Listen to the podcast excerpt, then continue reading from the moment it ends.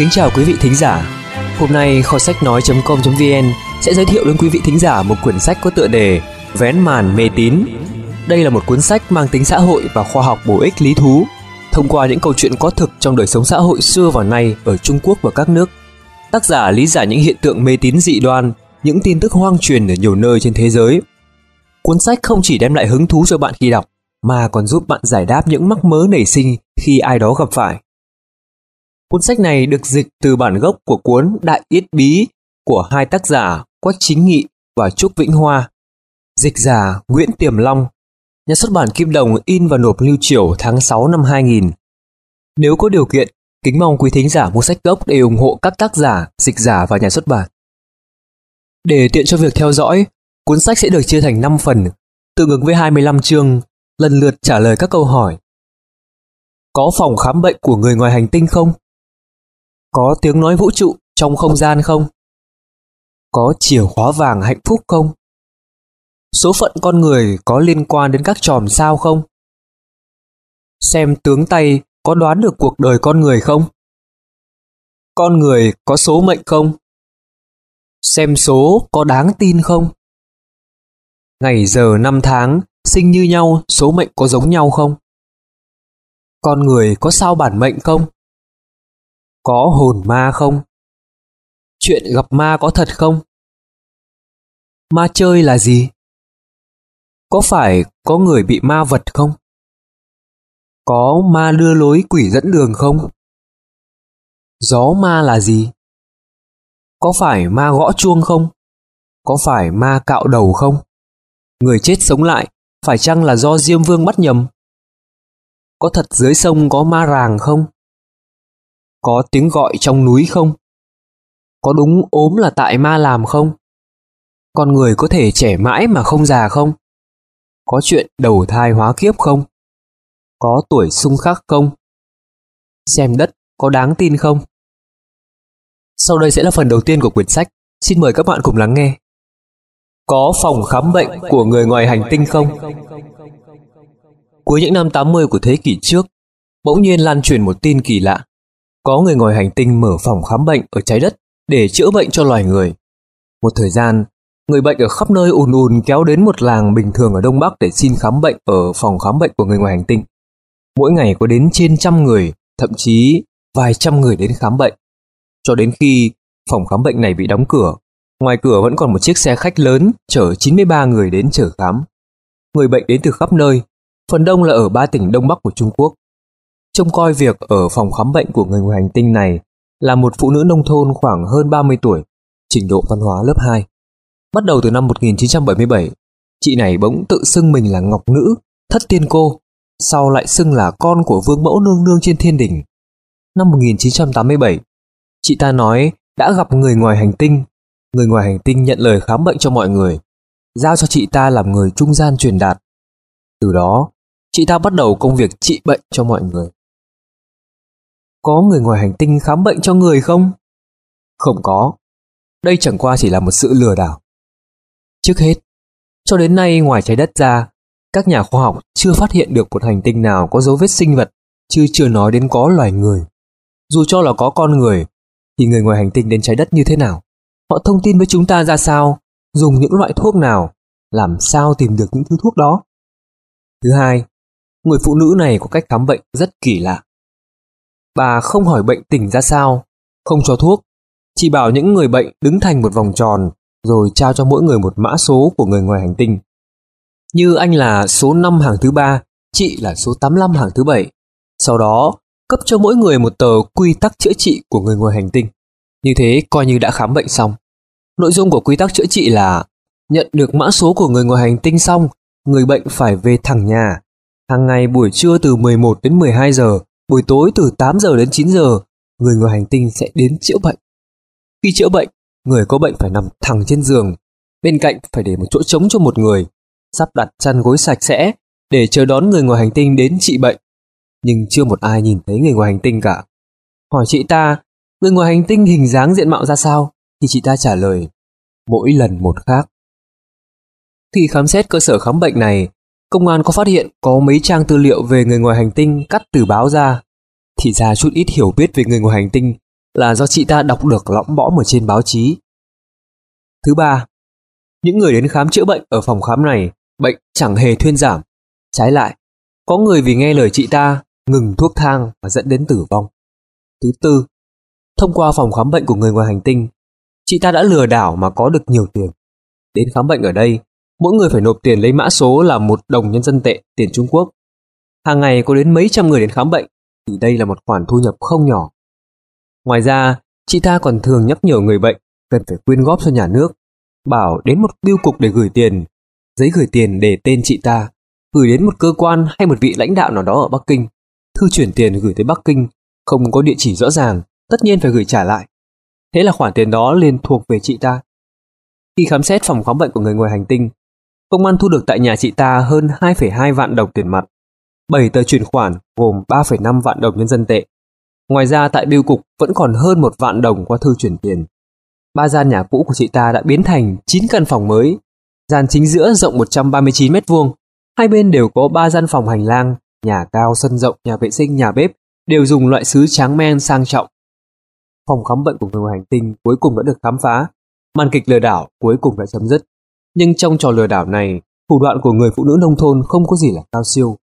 Thế mà lại có nhiều người mắc bẫy, đó là điều khiến mọi người chúng ta suy nghĩ. Có tiếng nói vũ trụ trong không gian không? Gần đây, cùng với cơn sốt người ngoài hành tinh dâng cao, những hoạt động mê tín cũng không lỡ thời cơ để theo đó man tàn. Thế là xuất hiện một số ông đồng bà cốt mới, biết nói tiếng nói vũ trụ và chuyên liên lạc với người ngoài hành tinh. Một vị nữ khí công sư nổi tiếng khi đó đã bán tới 35 đồng nhân dân tệ một vé vào cửa, mà vẫn có nhiều người đến nghe bà nói thứ tiếng vũ trụ gì đó mà chẳng ai hiểu nổi, ngay bà ta cũng chẳng hiểu. Trên thế giới có tiếng nói vũ trụ hay không? Sau này có hay không thì chưa biết, nhưng có thể nói chắc chắn rằng hiện nay là không hề có. Trước hết, có tồn tại những sinh vật vũ trụ giống như loài người hay cao hơn loài người hay không, vẫn là vấn đề quan tâm nghiên cứu của các nhà khoa học. Các nhà khoa học đã chứng minh rằng chẳng những các hành tinh khác trong hệ mặt trời không có sinh vật, không có sự sống, mà ngay cả hệ ngân hà cũng không có sinh vật. Nếu nữ khí công sư kia thấy người ngoài hành tinh, vì sao lại không báo cáo với cơ quan nghiên cứu khoa học mà lại đi mê hoặc một số người dân không hiểu biết? Lại nữa, người ngoài hành tinh đã dùng cách thức nào để truyền tin tức? Ta biết rằng cho dù dùng sóng điện từ với tốc độ nhanh nhất trong giới tự nhiên, thì tới được nơi có khả năng có sự sống nhất cũng cần phải mất 4 năm. Như vậy bà ta muốn truyền đạt một chút tin tức, đi về đã mất 8 năm. Vì sao bà ta có thể chỉ trong 2-3 ngày mà đã liên hệ được với người ngoài hành tinh? Chỉ có thể khẳng định rằng bà ta đã nói bừa.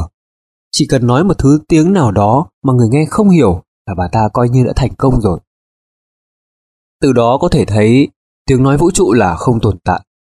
Nhưng vì sao có người nói rằng chính mình nghe thấy tiếng nói ở bên cạnh mà không thấy người? Chẳng lẽ đấy không phải là thứ tiếng nói vũ trụ hay sao? Đây chỉ là một hiện tượng sinh lý. Bình thường chúng ta nghe thấy gì là tai truyền đến thần kinh lại truyền lên đại não. Thế là chúng ta liền biết được có người nói ở bên cạnh. Nhưng khi thần kinh suy nhược cũng như bị căng thẳng quá độ lâu dài hoặc mệt mỏi quá sức, thần kinh thường nảy sinh ra vấn đề. Rõ ràng chẳng có động tĩnh gì nhưng nó vẫn tự động truyền tin lên đại não. Thế là xuất hiện phán đoán sai lạc, cảm thấy như có người nói. Y học gọi đây là hiện tượng ảo thính. Có người nói, tôi bình thường không bị ảo thính, nhưng khi đến trước mặt khí công sư, được thầy phát công cho, tôi liền nghe thấy. Điều này cũng không khó hiểu. Khi để khí công sư phát công, ít ra anh ta cũng đã nửa tin nửa ngờ. Dưới sự ám thị tâm lý không ngừng của khí công sư, anh ta sẽ thấy hình như mình nghe được tiếng nói vũ trụ. Một khi rời khỏi khí công sư, ám thị đối với mình đã giải trừ thì tiếng nói vũ trụ cũng không còn nghe thấy nữa. Hiểu rõ điều này, chúng ta có thể tin chắc chắn rằng chỉ ít cho đến nay, tiếng nói vũ trụ không hề tồn tại. Có chìa khóa vàng hạnh phúc không? Cậu bé học sinh cấp 2 Tiểu Minh gần đây rất khó khăn về tiền nong, mà cậu lại rất có nhiều mộng tưởng. Nào là muốn mua một đôi giày thể thao chính hiệu Nike, lại cần một chiếc xe đạp địa hình và đôi vợt cầu lông đúng mác Leader, cùng bộ đồ lặn hiệu Sao Thổ rất ưa mắt. Nhưng mỗi tháng chỉ có mười mấy đồng tiêu vặt, tiếp đãi bạn bè còn chưa đủ, lấy đâu ra tiền thừa. Định xin tiền bố mẹ, nhưng lại cảm thấy ngại ngùng vì bố mẹ chỉ là những người làm công ăn lương, chẳng dư dật gì. Chẳng ngờ, nhưng có một đạo bùa phát tài từ trên trời rơi xuống. Hôm qua cậu nhận được một bức thư. Đại ý nói, nếu cậu làm đúng theo những điều căn dặn trong thư thì sẽ nhanh chóng trở thành một tiểu phú ông. Thư lại nói, người này ở thành phố này đã làm theo lời dặn trong thư, này đã nhanh chóng trở thành giàu có. Thư lại còn nói, có người nào đó xem xong thư này rồi tiện tay vứt đi, thế là hôm sau bị xe ô tô cán chết. Lại răn đe, nếu tỏ ra bất bình với lá thư này thì tai họa sẽ giáng xuống đầu, vì đây chính là chiếc chìa khóa vàng hạnh phúc. Kèm theo thư là những lời cầu nguyện Chúa Giêsu, là thần lực của lão tử, lời chúc phúc của Đức Thích Ca Mâu Ni, sự linh thiêng của Mohammed. Tiểu Minh trong lòng mừng rỡ. Yêu cầu trong thư cũng thật là đơn giản, chỉ việc chép lại nguyên văn gửi cho bạn học, bạn bè, người quen 20 bức thư như vậy. Mỗi bức thư sẽ nhanh chóng tăng lên thành hàng ngàn, hàng vạn bức thư. Khi thư tăng lên số triệu thì hàng triệu đồng sẽ gửi đến với Tiểu Minh. Tiểu Minh làm con tính, gửi cho 20 người, mỗi người lại gửi cho 20 người. 20 cộng 400 cộng 8.000 cộng 160.000 cộng 3.200.000 bằng 3.368.420 người. Tiểu Minh trang nghiêm chép và làm theo lời dặn trong thư, rồi chờ đợi. Suốt tuần mong ngóng, suốt tháng mong ngóng để trở nên giàu có. Lên lớp học cũng nghĩ tới, về nhà cũng nghĩ tới, nằm mơ cũng thấy những đồng bạc tăng theo với số người đang phủ lấp đầy mình. Tỉnh dậy thì vẫn tay không. Một thời gian sau chẳng thấy phát tài, học lực đang trung bình bỗng tụt xuống đội sổ. Tiểu Minh lúc này mới thấy rằng làm gì có chiếc chìa khóa vàng hạnh phúc, lời lẽ trong thư chỉ là một trò lừa bịp. Sau này cậu vẫn còn nhận được một vài bức thư như thế, cậu ném thẳng vào nhà xí, cho đến nay cũng chẳng thấy tai bay vạ gió gì cả. Cứ thử nghĩ xem, thư gửi đi, có bao người làm theo, có bao người vứt đi. Lại nữa, nếu nhờ đó mà anh trở nên giàu có, thì trong số hàng triệu người kia, họ cũng muốn giàu có chứ. Thế là anh lại nhận được thư của họ gửi đến, giống như anh đã gửi cho họ. Và những điều nhảm nhí trong thư cứ thế mà lan truyền. Không làm việc thì giàu có từ đâu mà đến được. Của cải chỉ có thể do bàn tay và khối óc lao động làm ra, còn dựa vào chiếc chìa khóa vàng nào đó là chuyện không bao giờ có được.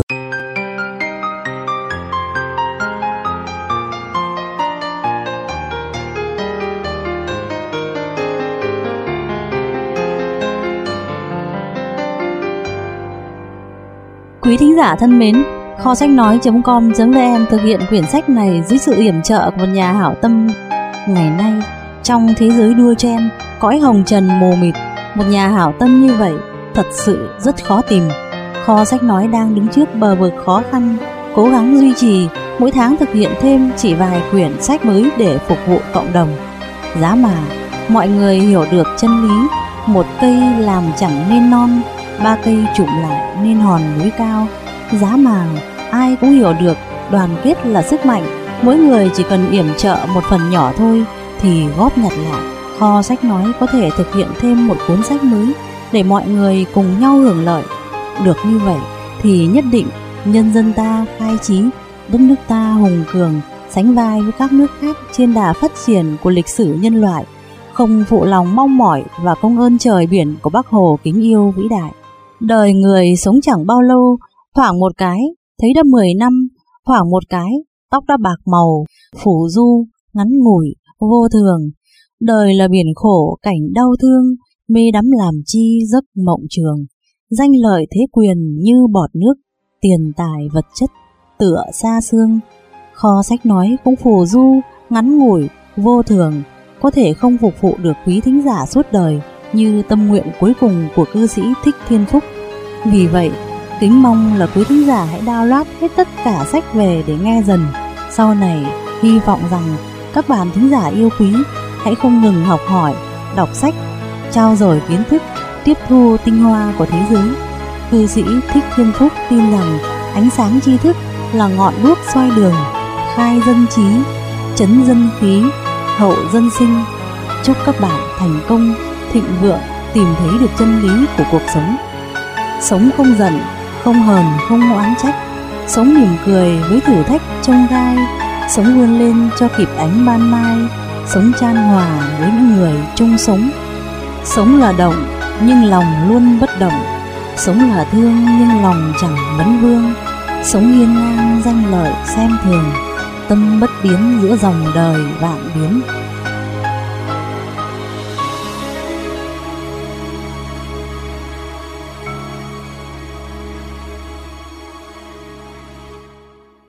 Số phận con người có liên quan đến các chòm sao không? Dựa vào sao bản mệnh để suy đoán số phận của con người là phát minh của người phương Tây, môn chiêm tinh học. Các nhà chiêm tinh học phương Tây cho rằng sự hình thành con người, hành vi của con người trong thời gian cho đến số phận và tính cách của họ đều có thể giải thích bằng sao bản mệnh của họ. Người phương Tây chia mỗi thế kỷ thành 10 giai đoạn, mỗi giai đoạn là 10 năm, lại lấy tháng làm đơn vị, phụ thuộc vào các chòm sao khác nhau.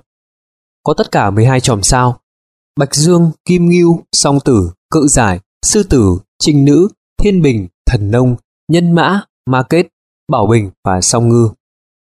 12 chòm sao đối chiếu với tuần trăng như sau: Bảo Bình từ ngày 21 tháng 1 đến ngày 19 tháng 2, Song Ngư từ ngày 20 tháng 2 đến ngày 20 tháng 3, Bạch Dương từ ngày 21 tháng 3 đến ngày 20 tháng 4, Kim Ngưu từ ngày 21 tháng 4 đến ngày 21 tháng 5, Song Tử từ ngày 22 tháng 5 đến ngày 21 tháng 6, Cự Giải từ ngày 22 tháng 6 đến ngày 23 tháng 7, Sư Tử từ ngày 24 tháng 7 đến ngày 23 tháng 8, Trinh Nữ từ ngày 24 tháng 8 đến ngày 23 tháng 9, Thiên Bình từ ngày 24 tháng 9 đến ngày 23 tháng 10, Thần Nông từ ngày 24 tháng 10 đến ngày 22 tháng 11, Nhân Mã từ ngày 22 tháng 11 đến ngày 21 tháng 12, Ma Kết từ ngày 22 tháng 12 cho đến ngày 20 tháng 1.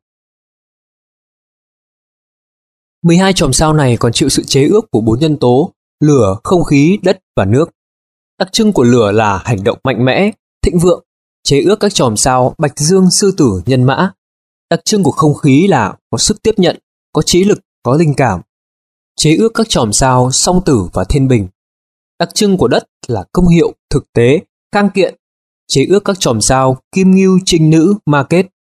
Đặc trưng của nước là tình cảm và lòng đồng tình, chế ước các chòm sao Cự Giải, Thần Nông, Song Ngư.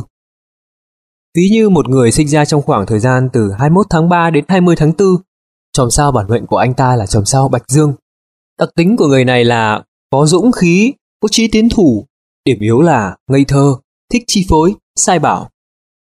Những người thuộc chòm sao Bạch Dương là những nhà lãnh đạo bẩm sinh, là những người chịu suy nghĩ, có tính sáng tạo nhất trong các tổ chức đoàn thể. Người mang chòm sao bản mệnh là Bạch Dương không phải gánh vác công việc nặng nề, biết phân rõ quyền lợi, tuy ngay thẳng thật thà nhưng cũng khá cố chấp và tự cao. Đó là lý luận của chiêm tinh học.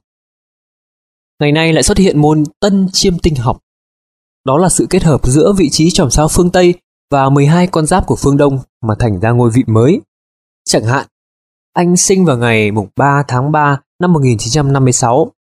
Theo chiêm tinh học phương Tây là thuộc chòm sao Song Ngư, lại theo con giáp của năm 1956 là năm Thân, cầm tinh con Khỉ. Như vậy hình thành một chòm sao chiếu mệnh mới, chòm Song Ngư con Khỉ. Vậy thì cuộc sống con người quả thật có mối quan hệ với các chòm sao chăng?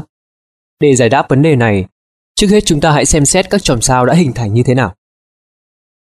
Các vì sao trên trời cho dù có mối quan hệ với nhau thì cũng chỉ là kiểu quan hệ như giữa trái đất với mặt trời, giữa trái đất với mặt trăng mà thôi.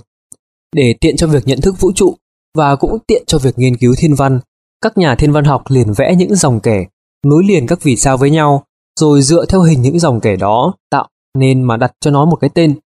Như chòm sao Sư Tử trông giống như một con sư tử. Đó là các chòm sao do con người chế tạo ra. Các vì sao chẳng qua là những thiên thể phát quang, còn chòm sao thì càng mơ hồ thăm thẳm.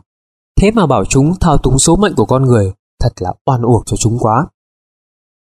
Ngày nay lại có người dựa vào những con vật mà các chòm sao mang tên, rồi đem tính cách của con vật đó để phán đoán số phận con người cầm tinh chòm sao đó.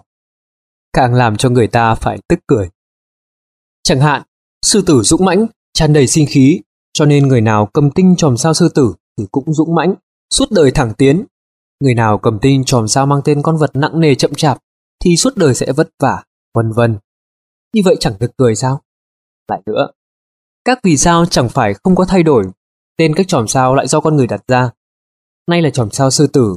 Giả dụ sau thời gian sau này, người ta đổi tên nó là chòm tivi, chòm tủ lạnh, thì liệu có thể phán đoán được tính cách, số phận của con người là bụng dạ chứa chất nhiều điều hay, nhãn quan rộng rãi như chiếc tivi, hay con người đó lòng dạ lạnh giá như băng, che đậy kín mít kiểu như chiếc tủ lạnh? Từ đó có thể thấy, dùng bản mệnh để đoán tính cách, số mệnh của con người chỉ là chuyện thầy bói nói mò mà thôi. Lại nói thêm, Trung Quốc có gần 1,5 tỷ người, trên thế giới có hơn 6 tỷ người. Các chòm sao hiện nay đã xác định và đặt tên, tính đi tính lại mới chỉ có 88 tên chòm sao. Như thế trên thế giới, 6-70 triệu người cùng cầm tinh một chòm sao, mà 6-70 triệu người này lại ở các nước khác nhau, gia đình khác nhau, nghề nghiệp khác nhau. Làm sao có thể nói họ có tính cách và số phận giống nhau được? Thế nhưng vì sao lại có người nói sách chiêm tinh học viết có nhiều điều đúng với bản thân mình? Đây chính là kỹ xảo của người viết. Mỗi người đều có những ưu điểm, khuyết điểm, hạn chế của họ. Người viết sách đều liệt kê cho người cầm tinh một chòm sao nào đó một loạt những điểm mạnh, điểm yếu, nhìn chung là cân bằng giữa hai loại. Người đọc khi xem, chỗ nào không đúng với mình thì cười bỏ qua rồi nhanh chóng quên ngay. Chỗ nào thấy là đúng với mình thì cho rằng sách nói rất chuẩn, sau đó nhớ mãi những điều đó. Dần dần nảy sinh ý nghĩ chiêm tinh học rất chuẩn xác. Số phận con người cũng là một chuyện, số phận mỗi người đều có những chỗ giống nhau. Ví như trải qua ngang trái, trắc trở rồi cuối cùng thành công. Còn những trở ngại lớn nhỏ như thế nào, sách không có nói tới. Buôn bán thua lỗ, thi cử không đậu đều là trắc trở. Đi đường vấp ngã cũng coi là trắc trở. Nếu như lúc đó anh nhớ đến sách chiêm tinh học có nói sẽ gặp trắc trở, thế là tin ngay, không còn nghi ngờ gì nữa. Thật ra chẳng qua là tự mình huyễn hoặc mình thôi. Từ đó có thể thấy chòm sao bản mệnh và số phận con người chẳng hề có mối liên hệ nào cả. Chiêm tinh học là học thuyết của những người dỗi việc nghĩ ra, chớ có tin vào mà cũng bị rơi vào bẫy đó. Xem tướng tay có thể đoán được cuộc đời con người không? Thời trước, chuyện mê tín dị đoan thường là chuyện của lớp người già, lớp người ít được học hành. Họ tin vào ma quỷ, thần thánh, bói toán, tướng số để hiểu những hiện tượng tự nhiên và xã hội mà bản thân họ không lý giải được. Nhiều trường hợp là nhằm an ủi cho số phận thầm tu của mình. Ngày nay, chuyện mê tín dị đoan đã khá phổ biến trong thanh niên học sinh, những người có kiến thức văn hóa. Mê tín dị đoan có khi không còn là chuyện của cá nhân, của một vài người, mà là một phong trào sôi nổi. Một trong những phong trào đó là phong trào xem tướng tay. Ở một trường học nọ, ở khu Hoàng Phố, thành phố Thượng Hải, sau khi tan học, 7-8 học sinh cả nam lẫn nữ vẫn tụ tập trong một lớp học. Các em ngồi vây quanh một em học sinh nữ, tay cầm cuốn Tướng tay và đời người. Em này đang chăm chú xem bói tay của một em nữ khác và phán: số của bạn không tốt, đường sự nghiệp không rõ, đường tình duyên rối rắm, chứng tỏ tình yêu không chung thủy, sau khi cưới lại cặp bồ với người khác. Em này cứ thế mà phán, cho đến lúc em nữ sinh kia mặt đỏ tía tai, cúi gằm xuống không dám nhìn ai cả. Song các học sinh khác thì nghe một cách say mê, tranh nhau chỉ tay ra nhờ bạn xem hộ tương lai cho mình. Chuyện mới chỉ dừng lại ở khâu nói nên còn đỡ nguy hại. Có học sinh còn tin và hành động theo những gì sách tướng nói. Tiểu Phạm, một học sinh lớp 8 phổ thông cơ sở, xem sách tướng thấy nói về một loại tướng tay của cậu ta như sau: phải tìm một cô gái lớn hơn mình 3 tuổi trở lên làm người yêu mới được ngôi sao tốt chiếu mệnh, con đường thăng quan tiến chức mới suôn sẻ. Thế là cậu ta viết thư tỏ tình cho một nữ sinh lớp 12 ở một trường phổ thông trung học ngay bên cạnh. Tiểu Vương đang học lớp 10 phổ thông trung học. Một hôm gặp một thầy tướng, được ông ta xem tướng tay cho. Ông ta bảo em học hành không hợp, em có tướng buôn bán làm giàu. Thế là hôm sau Tiểu Vương không đi học, đòi gia đình cho thôi học. Cuộc điều tra chuyện xem tướng tay ở sinh viên tỉnh Quảng Đông đã cho kết quả như sau: 8,2% sinh viên cho rằng xem tướng tay tướng mặt rất đúng. 58,8% sinh viên cho rằng chuyện xem tướng tay này cũng có căn cứ khoa học nhất định. Chỉ có 33% là không tin. Vậy tướng tay, vân ngón tay có thể quyết định số phận không? Cũng như tướng mặt vậy, chúng không có liên quan gì đến số mệnh của con người, nên chúng không thể quyết định được số mệnh của con người. Chuyện xem tướng mặt, tướng tay không phải là chuyện mới ở Trung Quốc hay một số nước ở châu Á. Trò lừa bịp của các thầy tướng số đã nhiều lần bị các nhà khoa học chân chính vạch mặt và lên án từ rất lâu. Vân tay là vân ngón tay và vân bàn tay. Xem tướng tay thông thường là xem vân bàn tay và vân ngón tay. Hình dạng của vân ngón tay đại thể chia làm 3 loại: hình vòng tròn khép kín, hình vòng tròn hở một đầu, hình cánh cung, rất hiếm thấy. Vân bàn tay, vân ngón tay thông thường được định hình từ khi còn là bào thai trong bụng mẹ, còn tính cách, sở thích, sự nghiệp thành bại, họa phúc của một con người là chuyện xảy ra trong cuộc sống xã hội của con người sau này, với nhiều yếu tố khách quan tác động tới. Hơn nữa, vân tay của một người không thay đổi, song số mệnh, vận mệnh của một người, tính cách của một người lại có thể thay đổi. Đó là điều chúng ta đã thấy nhiều trong đời sống thực tế. Trong xã hội cũ, một người nghèo khổ, dù có vân tay đẹp mấy đi nữa cũng khó mà làm quan, làm giàu. Ngày nay, một người có vân tay xấu mà chăm chỉ học hành, nắm được quy luật kinh tế thì chắc chắn là không thiếu ăn, thiếu mặc, chưa nói đến là có thể trở nên giàu có, sung sướng. Vậy là 5 câu hỏi đầu tiên của cuốn Vén Màn Mê Tín đã được giải đáp. Xin cảm ơn quý vị thính giả đã lắng nghe.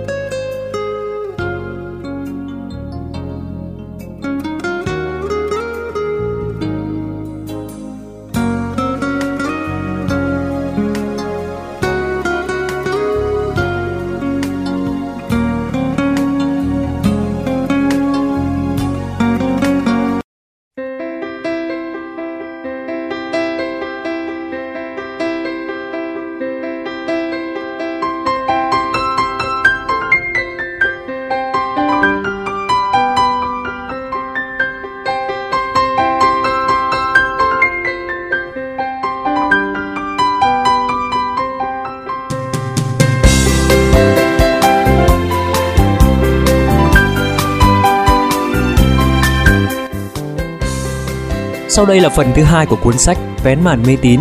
Xin mời quý thính giả của kho sách nói.com.vn cùng lắng nghe. Con người có số mệnh không? Năm 1994, tỉnh Quảng Đông tiến hành một cuộc điều tra trong sinh viên về vấn đề con người có số không. Trong số người được hỏi thì 29,8% cho rằng quan niệm sống chết do số, giàu sang do trời là có lý. 35,4% cho rằng rất khó có kết luận dứt khoát. Chỉ có 34,8% tuyên bố dứt khoát là không tin thuyết số mệnh. Vậy rốt cục, con người có số không? Câu trả lời khẳng định là không. Trong xã hội cũ, những người có tư tưởng mê tín, tin vào số mệnh. Họ cho rằng số mệnh của con người là do thần linh sắp đặt. Mọi việc xảy ra trong cuộc đời của con người đã được định sẵn trong số mệnh. Con người chỉ có thể vâng theo ý trời, nghe theo số mệnh. Giai cấp thống trị của các triều đại ra sức tuyên truyền cho thuyết định mệnh, nói rằng số chỉ có 8 thước, có mà đòi 1 trượng. Mưu sự tại nhân, thành sự tại thiên, sống chết do số, giàu sang do trời. Những luận điệu trên của giai cấp thống trị thực chất chỉ là lừa gạt dân chúng. Vì rằng trên thế giới này làm gì có thần linh, vậy thì làm gì có số mệnh do cái gọi là thần linh sắp đặt. Trong thực tế xã hội, cuộc đời của mọi người rất khác nhau, nhưng điều đó không có nghĩa có cái gọi là số mệnh. Con người phải dựa vào tự nhiên mới tồn tại và phát triển được. Khi con người chưa nhận thức được tự nhiên, chưa cải tạo được tự nhiên, thì con người là nô lệ của tự nhiên. Con người không biết nguyên nhân ốm đau chết chóc, không làm chủ được tuổi thọ của mình, thì cho rằng có thần linh sắp đặt sẵn, cho rằng có số mệnh. Khi con người không biết nguyên nhân xảy ra thiên tai, không biết cách dự đoán nó, thì khi thiên tai xảy ra, đành cam chịu và lại cho rằng thần linh đã sắp đặt sẵn, đó là số mệnh, tránh cũng không được. Ngày nay, khoa học kỹ thuật ngày càng phát triển, con người nhận thức được tự nhiên ngày càng sâu, khả năng cải tạo tự nhiên của con người ngày càng tăng. Con người từng bước nắm lấy số mệnh của mình. Có một số sự việc, thoạt nhìn dường như ngẫu nhiên xảy ra, nhưng thực ra đều do những quy luật nhất định chi phối. Chúng ta nhận thức được những quy luật đó, vận dụng được chúng thì chúng ta được tự do. Ví dụ, có người vừa ra khỏi nhà thì đã bị tai nạn xe cộ, chết hay bị thương. Nếu tin vào số mệnh thì cho là do tại số, nhưng thực ra, những người không tuân theo luật lệ giao thông thì sớm muộn cũng gặp chuyện không hay như vậy. Còn nếu nhận thức được tầm quan trọng của luật lệ giao thông, nghiêm chỉnh tuân theo thì chắc chắn khó xảy ra tai nạn. Những sự việc khác cũng tương tự như vậy. Đương nhiên, có rất nhiều sự việc chúng ta chưa nắm bắt được quy luật của chúng, nhưng chắc chắn một ngày nào đó chúng ta sẽ nắm được và làm chủ được chúng. Ngoài ra, con người tồn tại và phát triển gắn bó chặt chẽ với xã hội, nên các sự việc và cảnh ngộ của mỗi con người đều chịu sự chi phối của quy luật phát triển của xã hội. Trong xã hội cũ, nhân dân lao động quanh năm làm việc đầu tắt mặt tối nhưng vẫn ăn đói mặc rách, còn giai cấp thống trị thì lại ngồi mát ăn bát vàng. Sau khi giai cấp vô sản nắm được chính quyền, nhân dân lao động làm chủ đất nước, Cuộc sống của họ ngày càng tốt hơn.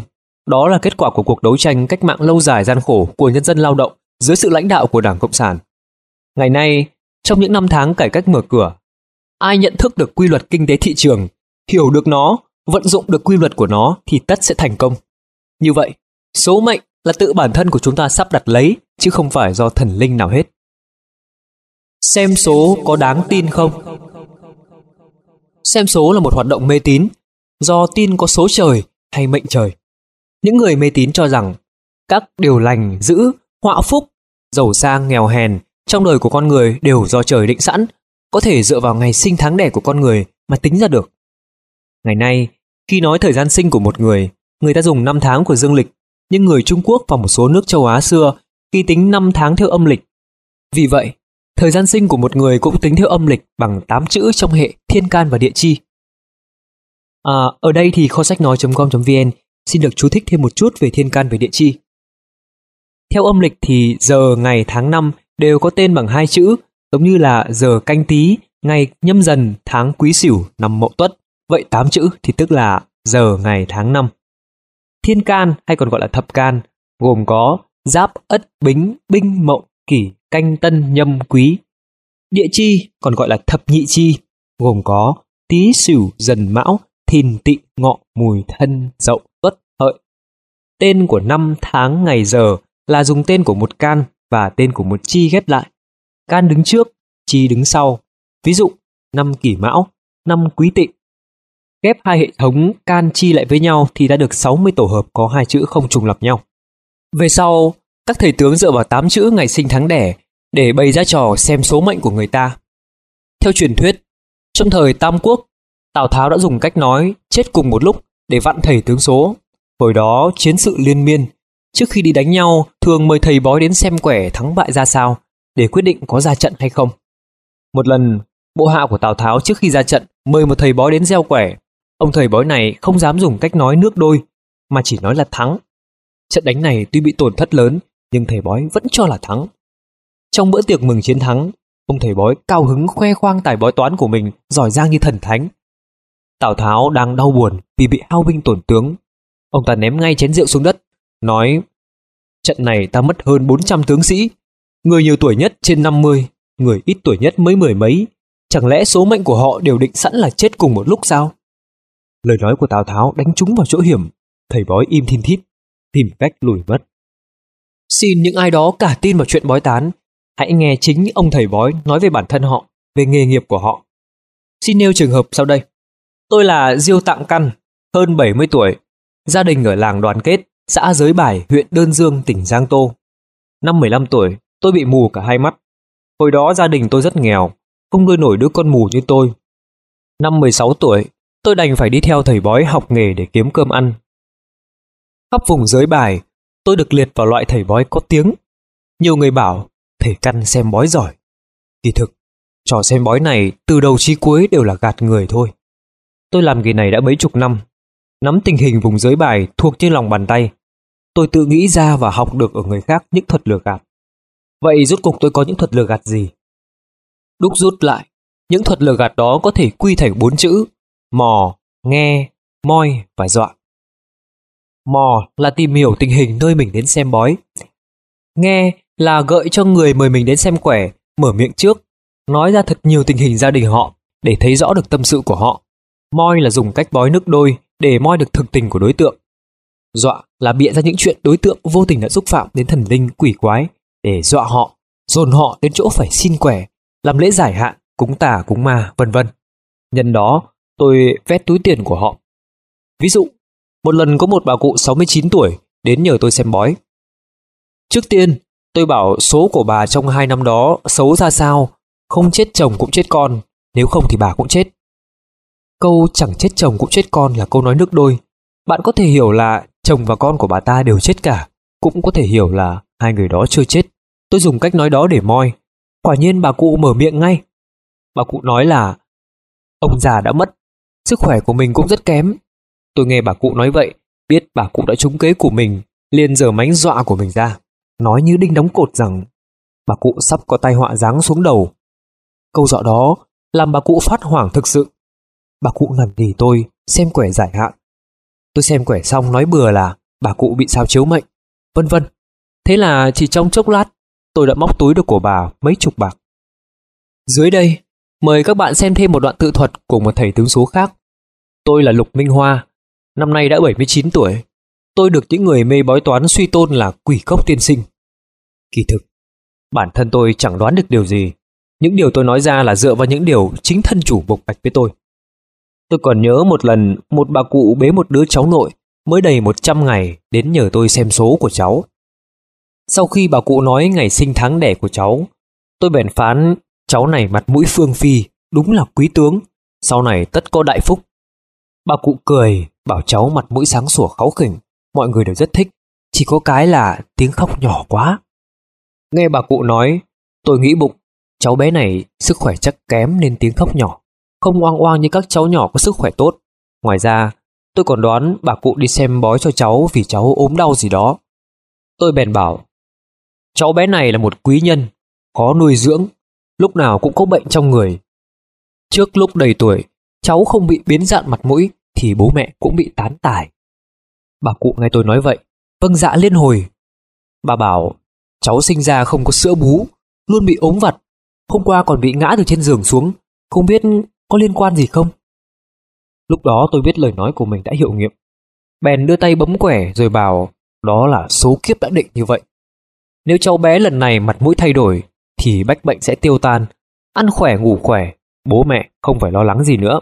Tôi lừa bà cụ như vậy, nhưng bà cụ chẳng những cho tôi tiền mà còn nói với mọi người là tôi xem bói rất đúng, rất giỏi. Nhưng thực ra tôi đâu có giỏi, tất cả đều từ miệng của bà cụ mà ra đấy thôi.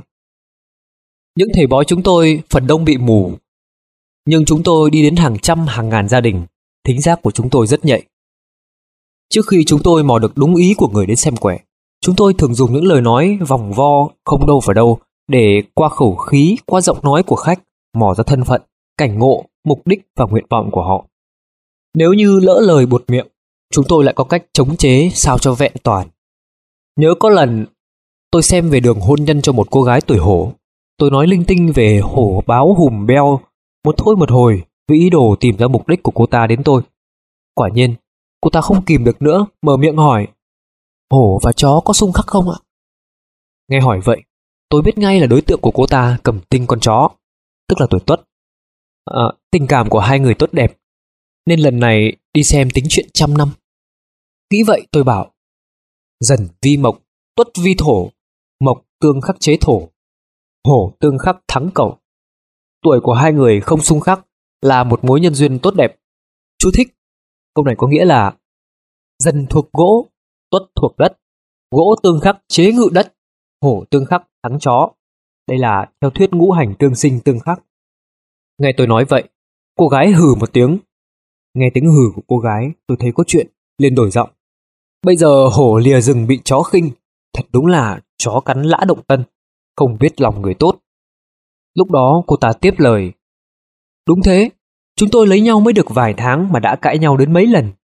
Tôi bảo cô ta, bây giờ tôi khuyên cô nên đưa hổ về rừng, cái hung qua đi thì cô bình yên vô sự, hổ với chó không nằm chung ổ được, vợ chồng sẽ không được lâu dài.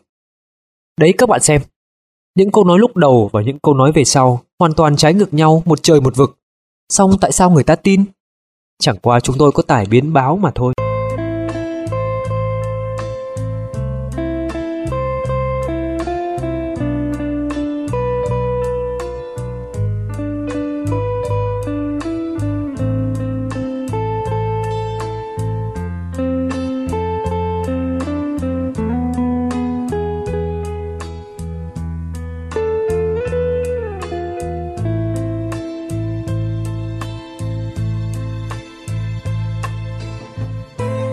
Xin chào mừng quý khán giả đã ghé thăm website www.kho sách nói.com.vn. Xin chúc quý khách gặt hái được nhiều thành quả khi nghe sách tại kho sách nói.com.vn. Thư sĩ Thích Thiện Phúc vốn là người ham học hỏi và đam mê sách, thế nên bản thân ông muốn chắt lọc lại những gì tinh hoa nhất của nhân loại để lại cho hậu thế. Ông tâm nguyện dành trọn khoảng thời gian ngắn ngủi còn lại của cuộc đời mình để xây dựng, sưu tầm và hoàn thiện kho sách nói ngày càng đa dạng phong phú để phục vụ đông đảo những người phát triển niềm đam mê. Tuy gặp vấn đề về sức khỏe, nhưng với ông, cuộc đời không nhất thiết phải đến được bao nhiêu năm, mà là mình đã cống hiến được gì cho cộng đồng, cho dân tộc. Trong quá trình xây dựng, chắc chắn kho sách nói còn gặp nhiều sai sót. Mong các bạn khán giả bỏ qua và đóng góp ý kiến để website ngày càng hoàn thiện hơn. Hiện tại, cư sĩ Thích Thiện Phúc chân thành cảm ơn các nhà tài trợ, các bạn khán giả đã chung tay góp sức cùng xây dựng hơn 200 đầu sách nói. Tuy nhiên, quá trình thực hiện vẫn còn gặp nhiều khó khăn như chưa có nhiều nguồn sách, một số giọng đọc thời gian đầu còn chưa tốt. Thế nhưng, chúng tôi cũng mạnh phép xin đóng góp công sức nhỏ bé này cho cộng đồng để hỗ trợ cho những thành viên yêu thích sách nhưng chưa có đủ điều kiện tiếp cận. Chúng tôi mong đây là một phương thức mới để các bạn tiếp nhận nguồn tri thức phong phú trong thời gian nhàn rỗi hay thư giãn sau một ngày làm việc vất vả. Chúng tôi mong kho sách nói như là một người bạn tri thức thân thiết của các bạn khán giả trong cuộc sống tấp nập này. Nếu có điều kiện, kính mong các cá nhân, tổ chức, các tấm lòng hảo tâm hỗ trợ chúng tôi một phần trong việc xây dựng website. Rất mong muốn nhận được sự chia sẻ của các tác giả, dịch giả, nhà xuất bản về tác quyền với những đầu sách phong phú. Chúng tôi thực hiện website này là phi thương mại, thế nên rất mong các bạn thành viên khi có điều kiện sẽ mua sách gốc, ủng hộ cho nhà xuất bản và tác giả. Xin trân trọng cảm ơn. Mọi thông tin ủng hộ cho kho sách nói.com.vn vui lòng liên hệ số điện thoại 0986 219 192, email thickthienphúc@gmail.com. Mong các bạn nếu có điều kiện và sức khỏe hãy tham gia hiến máu nhân đạo hay hiến tặng thi thể để đóng góp cho cộng đồng. Cách thức tham gia hiến máu nhân đạo tại các bệnh viện hay các chương trình phát động hiến máu. Cách thức hiến tặng thi thể cho lắp ghép và nghiên cứu khoa học. Mang chứng minh nhân dân đến trường Đại học Y Dược, địa chỉ 217 Hồng Bàng, quận 5, thành phố Hồ Chí Minh, lên lầu 1 hỏi phòng hiến tặng thi thể. Điện thoại 0838 558 412, 0838 555 780, 0913 738 412, 0903 707 746.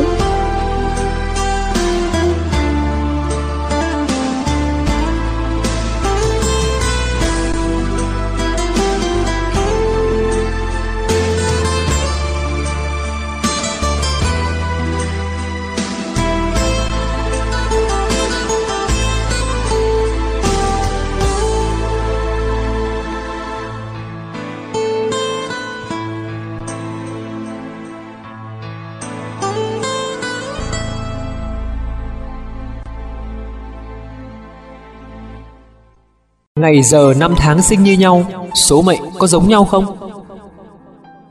Theo thầy tướng số thì ngày giờ năm tháng sinh giống nhau, số mệnh lẽ đương nhiên sẽ như nhau, vì ngày giờ năm tháng sinh quyết định mọi cái của con người.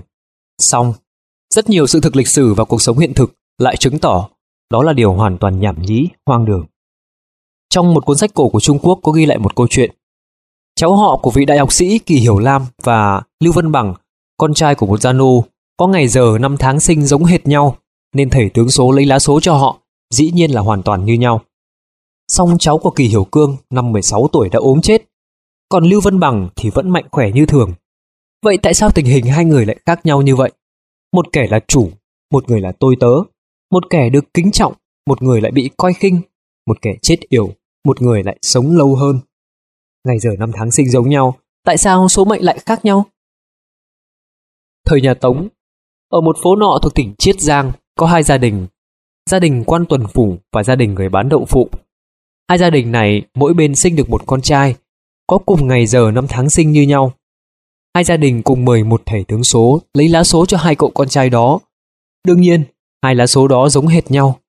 Song, người con trai của Quan Tuần Phủ từ nhỏ đã có kẻ hầu người hạ, lớn lên đi theo con đường hoạn lộ. Còn con trai của nhà bán đậu phụ kia, từ nhỏ đã phải sống trong căn nhà tranh vách đất, lớn lên vẫn đi theo cha bán đậu phụ. Tại sao ngày giờ năm tháng sinh hệt như nhau, mà số mệnh lại khác nhau xa như vậy? Thực ra, ngày giờ năm tháng sinh giống nhau, nhưng số mệnh khác nhau, đó là do ở con người. Nghe nói, Minh Thái Tổ Chu Nguyên Chương có cùng ngày giờ năm tháng sinh với một ông già nuôi ong nghèo khó ở bên ngoài thành Lạc Dương. Theo thầy tướng số, thì số mệnh của hai người hoàn toàn như nhau. Giàu như nhau, sang như nhau, được sung sướng như nhau, gặp hoạn nạn như nhau, cùng chết vào cùng một thời gian. Như vậy mới đúng. Có ai ngờ rằng Chu Nguyên Chương sau khi biết ông già này có ngày giờ năm tháng sinh hệt như mình, sợ ông ta chiếm ngôi bèn giết đi. Xem vậy, ngày sinh tháng đẻ tốt cũng chưa chắc đem lại số mệnh tốt. Hiện nay toàn thế giới có hơn 6 tỷ người, mỗi ngày không biết có bao nhiêu người cùng sinh ra trong cùng một giờ, một ngày, một tháng, một năm. Chẳng lẽ số mệnh của họ vì thế cũng hoàn toàn giống nhau chăng? Chẳng cần nói đến các dân tộc khác nhau, quốc gia khác nhau, vùng khác nhau, gia đình khác nhau, ngay cả hai người con sinh đôi của một bà mẹ cũng đã có sự khác nhau về sức khỏe, quá trình trưởng thành, quá trình học tập, công tác, sở thích cá nhân hay những chuyện gặp phải trên đường đời. Vậy cho nên, ngày giờ năm tháng sinh của một người không quyết định số mệnh của người đó, và hai người có cùng ngày giờ năm tháng sinh như nhau cũng không thể có cùng một số mệnh. Con người có sao bản mệnh không? Ai đã đọc truyện Tam Quốc Diễn Nghĩa, hẳn còn nhớ Gia Cát Lượng và Tư Mã Ý đều biết xem sao. Một hôm, Tư Mã Ý đang quan sát bầu trời sao, bỗng thấy một ngôi sao lớn xa xuống doanh trại quân thục, bèn đoán là Gia Cát Lượng đã chết. Căn cứ vào đâu mà ông ta đoán vậy? Đó là do quan niệm cho rằng con người có sao bản mệnh. Người xưa cho rằng mỗi người trên trái đất tương ứng với một ngôi sao trên trời. Như vậy, một ngôi sao lớn trên trời xa xuống, tức là một nhân vật lớn trên trái đất đã chết. Sao lớn xa xuống doanh trại quân thục thì nhân vật đó không phải Gia Cát Lượng thì cũng là tướng lĩnh thân cận của ông. Tác giả của Tam Quốc Diễn Nghĩa đã dựa vào truyền thuyết dân gian mà viết như vậy. Trên thực tế, người là người, sao là sao, không hề có mối liên hệ nào. Phần lớn những ngôi sao chúng ta nhìn thấy là hàng tinh, trước đây gọi là định tinh. Chúng là những thiên thể phát ra ánh sáng, trong đó có rất nhiều ngôi sao lớn gấp nhiều lần mặt trời của chúng ta, và chúng không thể rơi xuống trái đất được. Hơn nữa, không biết hàng bao nhiêu tỷ năm trước đây, chúng đã tồn tại và sẽ tồn tại thêm hàng trăm hàng ngàn tỷ năm nữa. Còn con người thọ nhất cũng chưa được đến 150 năm. Trái đất chỉ là một hành tinh xoay xung quanh mặt trời thuộc Thái Dương hệ. Con người sinh ra và chết đi trên hành tinh này chẳng có ảnh hưởng gì đến vũ trụ cả. Nếu bảo rằng một người chết thì một ngôi sao sẽ rơi, vậy không biết mỗi ngày sẽ có bao nhiêu ngôi sao bị rơi đây? Giả sử ngôi sao rơi xuống lại to hơn mặt trời thì chắc chắn trái đất sẽ biến thành tro bụi. Trên thực tế, ngôi sao rơi mà ta nhìn thấy, còn gọi là sao băng, thực ra chúng không phải sao, mà chỉ là một khối thiên thạch mà thôi. Chúng không tự phát ra ánh sáng. Sở dĩ khi chúng rơi xuống mà ta thấy sáng là vì chúng rơi với tốc độ quá nhanh, ma sát với bầu khí quyển của trái đất, nên sinh ra nhiệt, cháy sáng lên. Có khối cháy hết, có khối tồn tại thì rơi xuống đất và gọi là thiên thạch. Có thể khẳng định rằng con người không có sao bản mệnh. Thử hỏi, nếu mỗi người có một sao bản mệnh, thì trên trái đất có bao nhiêu người, trên trời phải có bấy nhiêu ngôi sao. Song hiện nay, trên trái đất có hơn 6 tỷ người, mà những ngôi sao chúng ta nhìn thấy bằng mắt thường lại chỉ có trên 6.000 thôi. Hai con số cách nhau thật quá xa. Nhưng nếu dùng kính thiên văn quan sát, thì chỉ riêng hệ ngân hà đã có khoảng 100 tỷ ngôi sao, gấp nhiều lần số người trên trái đất. Hai con số này vĩnh viễn không xấp xỉ nhau. Sao trong vũ trụ bao giờ cũng nhiều hơn. Đó là điều thứ nhất. Điều thứ hai là con người có sự sống, cần có thức ăn thức uống để duy trì sự sống của mình. Người có bộ óc, có tư tưởng, có khả năng tư duy, biết lao động. Ngược lại, tất cả các sao đều không có những cái kể trên của con người, không có cái gì chung với con người cả. Vậy thì tại sao lại ghép sao với người? Điều thứ ba là hành tinh là sao chúng ta thường xuyên nhìn thấy. Chúng là những quả cầu nóng phát ra ánh sáng như mặt trời và cách chúng ta rất xa. Chúng khi sáng khi tối là do nguyên nhân bên trong của từng ngôi sao một. Sao lại có thể liên quan đến vận mệnh của con người trên trái đất được nhỉ? Có hồn ma không? Những người có chút ít tri thức khoa học đều biết rằng không có hồn ma. Vậy thì hồn ma, khái niệm này từ đâu sinh ra? Thời xã hội nguyên thủy, trình độ sản xuất rất thấp. Loài người hiểu biết về thế giới tự nhiên không nhiều, hiểu biết về cơ thể mình cũng rất ít. Đặc biệt là không lý giải được cái chết của chính con người. Đối với hiện tượng nằm mơ cũng cảm thấy kỳ lạ. Con người ngủ say rồi, cơ thể nằm im không cử động. Thế nhưng người trong giấc mộng, tại sao lại có thể nói năng, lại đi săn, lại làm được bao nhiêu chuyện? Tại sao khi nằm mơ lại gặp được người đã chết, thậm chí người chết đã khá lâu? Hiện tượng này vào thời đó không có khả năng giải thích được chính xác. Thế là một cách giải thích phù hợp với trình độ nhận thức của thời đó đã hình thành. Con người là do hai bộ phận hợp thành, một bộ phận là thể xác, một bộ phận là linh hồn. Linh hồn là bộ phận có thể lìa khỏi thể xác. Khi người ta ngủ, linh hồn ra khỏi thể xác. Người chết cũng như người ngủ vậy, chỉ khác là người chết thì linh hồn vĩnh viễn không trở về thể xác nữa mà biến thành hồn ma.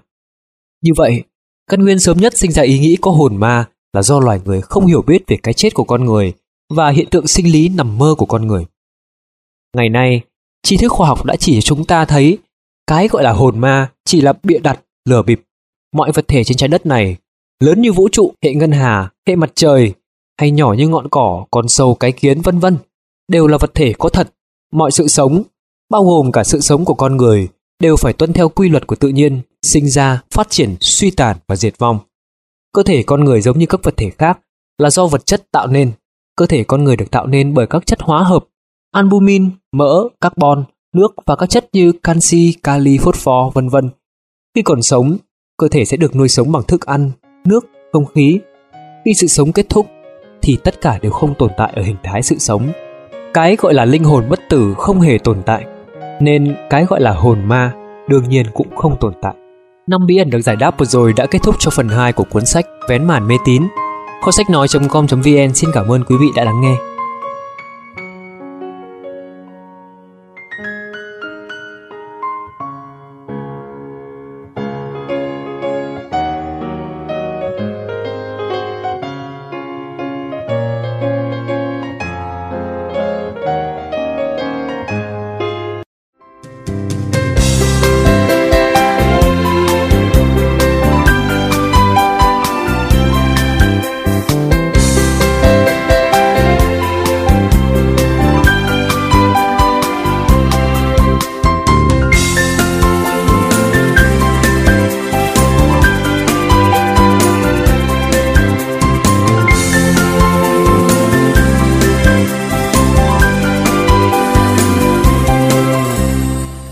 Sau đây là phần tiếp theo của cuốn sách Vén Màn Mê Tín. Kho sách nói.com.vn hy vọng quý vị thính giả cảm thấy cuốn sách này là bổ ích, ý thú. Phần 3 của cuốn sách sẽ tiếp tục trả lời 5 câu hỏi. Chuyện gặp ma có thật không? Năm 1982, vào một buổi tối trời đầy sương mù, một anh nông dân họ Trần ở huyện Hoa, tỉnh Quảng Đông vội vã rảo bước về nhà. Vừa tới con đường nhỏ đầu làng, anh ta bỗng dưng quay đầu lại thì nhìn thấy một bóng đen vừa to vừa cao đi theo sau. Anh ta sợ giật thót người, bèn dùng đèn pin chiếu lia lịa thì lại không nhìn thấy gì nữa. Anh ta lại tiếp tục rảo bước thì cảm thấy hình như bóng đen lại đi theo sau. Hoảng quá, anh ta co cẳng chạy thục mạng. Trong khi chạy, có cái gì đó quặc xách toang cả áo. Anh ta không dám quay lại nhìn mà cứ cắm cổ chạy một mạch về nhà. Về đến nhà, mặt anh ta hãy còn xám ngoét. Người nhà hỏi xảy ra chuyện gì, anh ta bảo gặp ma, vừa to vừa cao. Ngày hôm sau, chuyện anh họ Trần gặp ma lan ra cả làng. Có thật là gặp ma không? Lãnh đạo địa phương không tin, bèn bảo anh họ Trần dẫn mình tới chỗ anh ta gặp ma. Họ đến con đường nhỏ đầu làng thì thấy ở đó có một ngôi mộ mới cắm một cây tre cao, đầu ngọn có một mảnh giấy dài bay phấp phới. Trên đường hai người trở về, họ lại thấy mảnh vải áo của anh họ Trần bị quặc xách, nằm vắt vẻo trên cành cây chìa ra ở ven đường. Anh họ Trần đã vắng nhà lâu ngày nên không biết gần nhà có ngôi mộ kia. Ban tối ánh đèn trong làng chiếu ra vừa xa vừa mờ, nhìn không rõ, nên đã nhìn nhầm mảnh giấy đầu ngọn tre thành ma. Khi chạy vội lại không chú ý, bị cành cây quặc rách áo, lại tưởng ma túm áo. Như vậy anh ta chưa hề nhìn thấy ma mà chỉ là thần hồn nát thần tính, mình dọa mình mà thôi. Trên thế gian này không hề có ma. Tất cả những người nói là gặp ma đều không thực sự gặp ma, mà là do mấy nguyên nhân dưới đây tạo ra. Thứ nhất là do cảm giác sai, nhận nhầm một vật khác thành ma.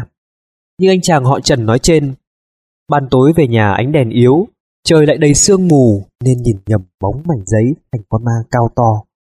Thứ hai là do ảo tưởng.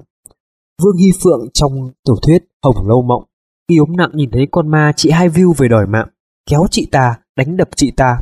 Thực ra, xung quanh Vương Hy Phượng lúc ấy chẳng hề có cái gì. Đó là do Vương Hy Phượng thường ngày tin là có ma. Lúc ốm đau, tinh thần không minh mẫn, sốt cao, khiến cho tâm thần hoảng loạn.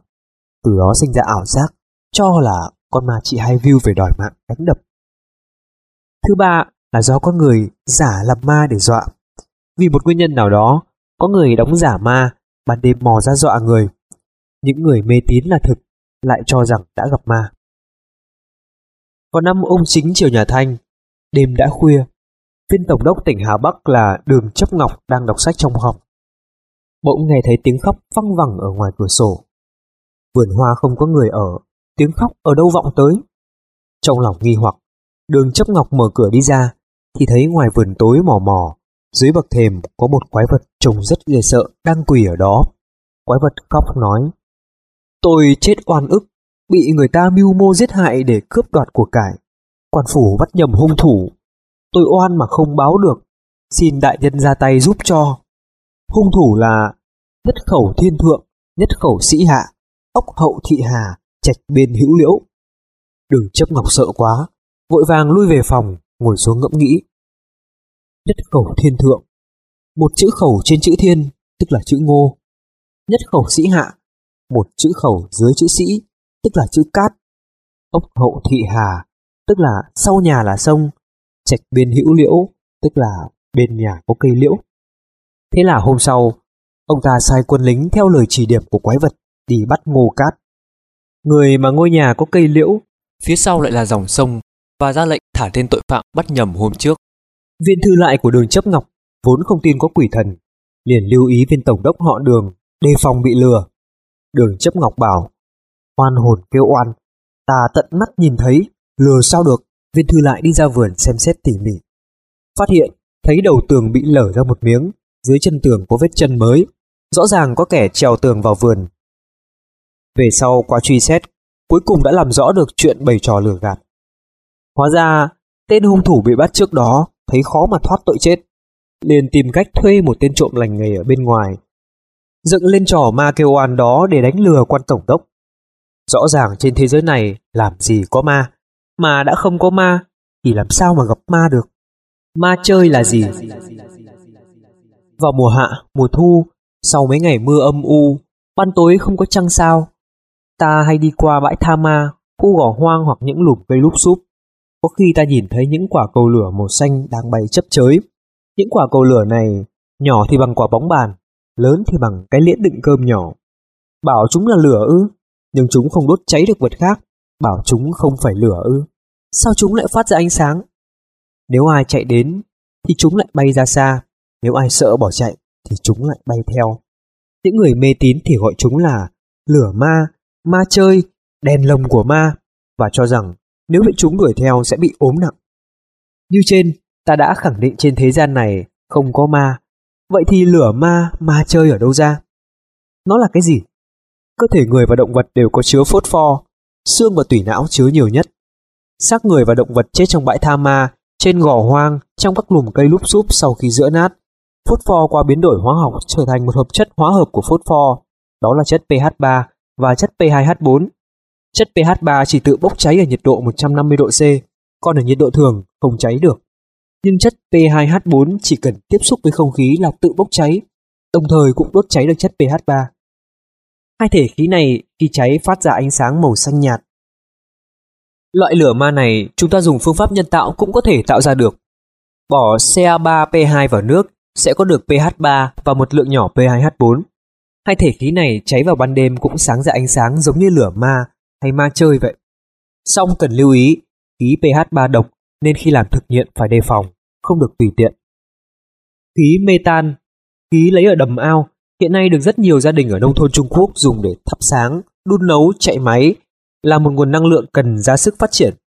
Xác động vật cỏ rác bị vùi lấp ở dưới đầm ao cống rãnh, sau khi giã nát thì thoát ra khí metan. Khí metan bốc lên nhiều, bay lơ lửng trong không khí, gặp khí P2H4 hoặc các nguồn lửa khác sẽ cháy, phát ra ánh sáng màu lam nhạt. Cũng có người hỏi rằng, đã không phải là lửa ma, tại sao chỉ nhìn thấy vào ban đêm sau nhiều ngày mưa trong mùa hạ và mùa thu, còn ban ngày không nhìn thấy và mùa đông cũng ít thấy? Thực ra loại ánh sáng lửa này ban đêm ban ngày đều có điều ánh sáng này rất yếu, không có khói. Ban ngày ánh sáng mặt trời mạnh, át đi, mắt ta không nhìn thấy nó mà thôi. Mùa hạ mùa thu nhìn thấy nhiều, mùa đông nhìn thấy ít, đó là vì mùa hạ mùa thu nóng, mưa nhiều, xác động vật thực vật giã nát nhanh, tạo nên nhiều loại khí nói trên, đồng thời nhiệt độ của hai mùa này cao. Các loại khí trên dễ cháy trong không khí nên chúng ta nhìn thấy nhiều hơn. Có người lại hỏi, đã không phải là lửa ma, tại sao nó lại đuổi theo người? Đúng vậy, lửa ma có thể đuổi theo người.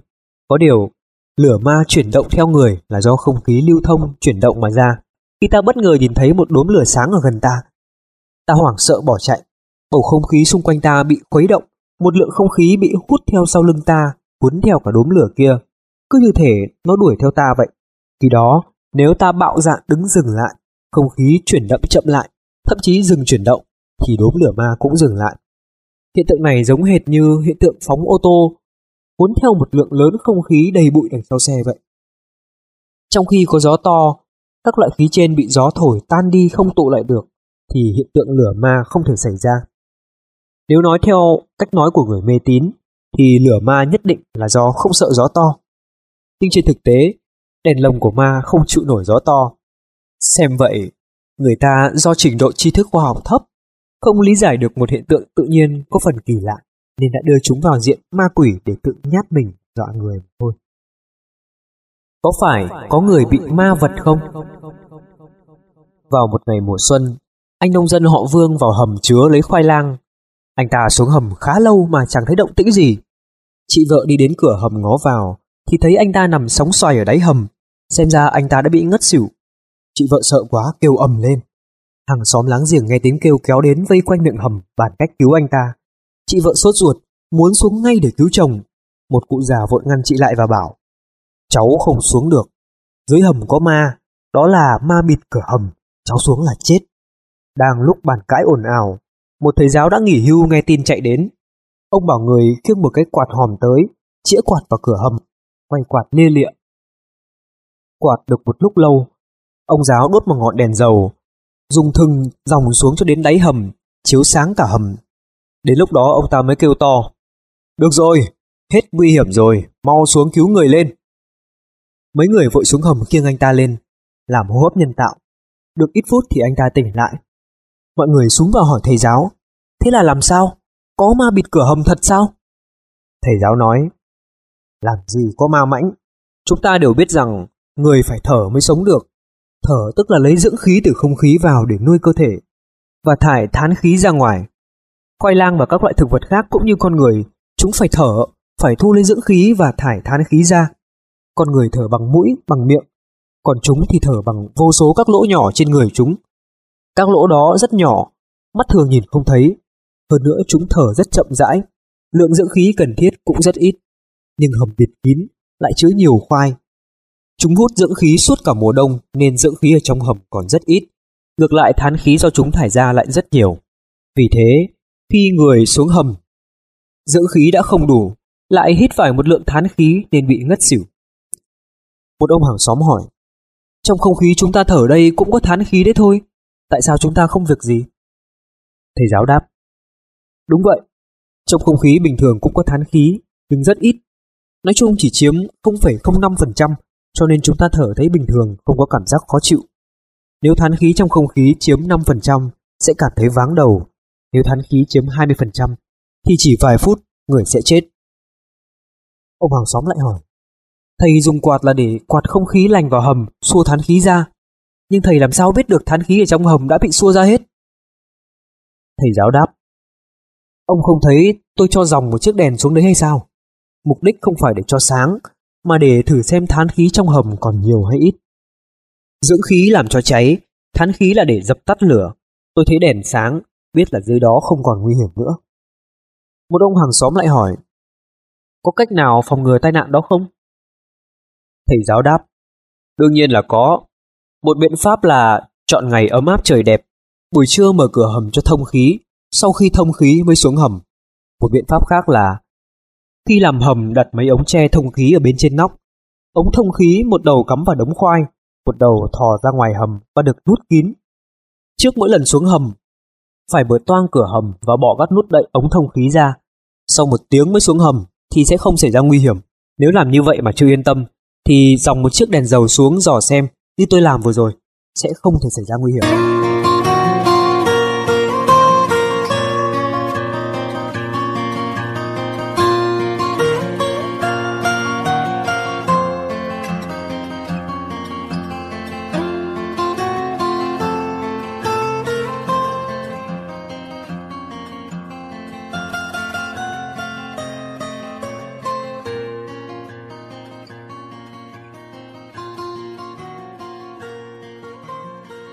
Có ma đưa lối quỷ dẫn đường không?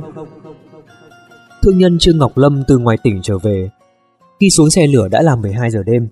Ga xe lửa cách nhà anh ta không xa lắm, chỉ độ 7-8 cây số, đi qua một thôn bên là tới. Anh nghĩ tuy đã nửa đêm, không có ánh trăng, trời lại tối đen như mực, lại quên mang đèn pin, nhưng mà vội về nhà có việc gấp nên thôi cứ về.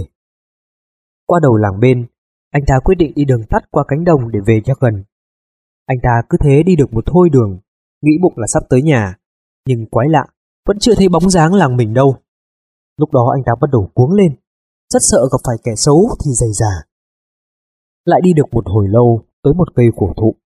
Định thần nhìn kỹ thì hóa ra, vẫn là cái cây cổ thụ ở đầu làng bên ban nãy vừa mới đi qua. Trương Ngọc Lâm đã rất mệt, đành ngồi xuống nghỉ, bụng rối bời. Tại sao đi mất bao nhiêu thời gian như vậy, mà chỉ quanh quẩn mãi ở chỗ này?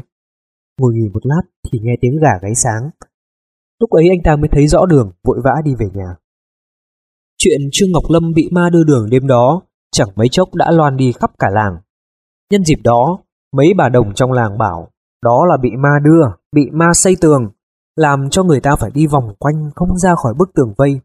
Đến khi gà gáy mà sợ ánh mặt trời bỏ trốn thì bức tường vô hình đó mới tan, người ta mới đi được. Có thực là ma đưa, ma xây tường không? Tại sao lại có hiện tượng này? Bạn đã gặp trường hợp này bao giờ chưa? Tất nhiên, việc này không phải ai cũng gặp trong khi đi đêm, nhưng trong cuộc sống, quả thực đã xảy ra chuyện đó. Chúng ta biết rằng ban ngày đi đường, sở dĩ đi đến nơi về đến chốn chẳng xảy ra việc gì là do chúng ta có đôi mắt nhìn rõ đường đi. Hai mắt nhìn rõ đường đi, bộ óc chỉ huy chính xác, đôi chân theo lệnh đó, bước đi theo đúng hướng. Nhưng đi trong đêm tối như bưng, dễ lạc đường là chuyện thường tình. Vì lúc đó, hai mắt chẳng nhìn thấy gì, bộ óc không biết đâu mà chỉnh hướng, chỉ do đôi chân đi sao thì đi. Bước đi của đôi chân chắc chắn là không như nhau, có bước dài, bước ngắn. Nếu bước đi của chân trái dài hơn bước chân phải, thì người đó sẽ đi vòng về phía bên phải, và ngược lại.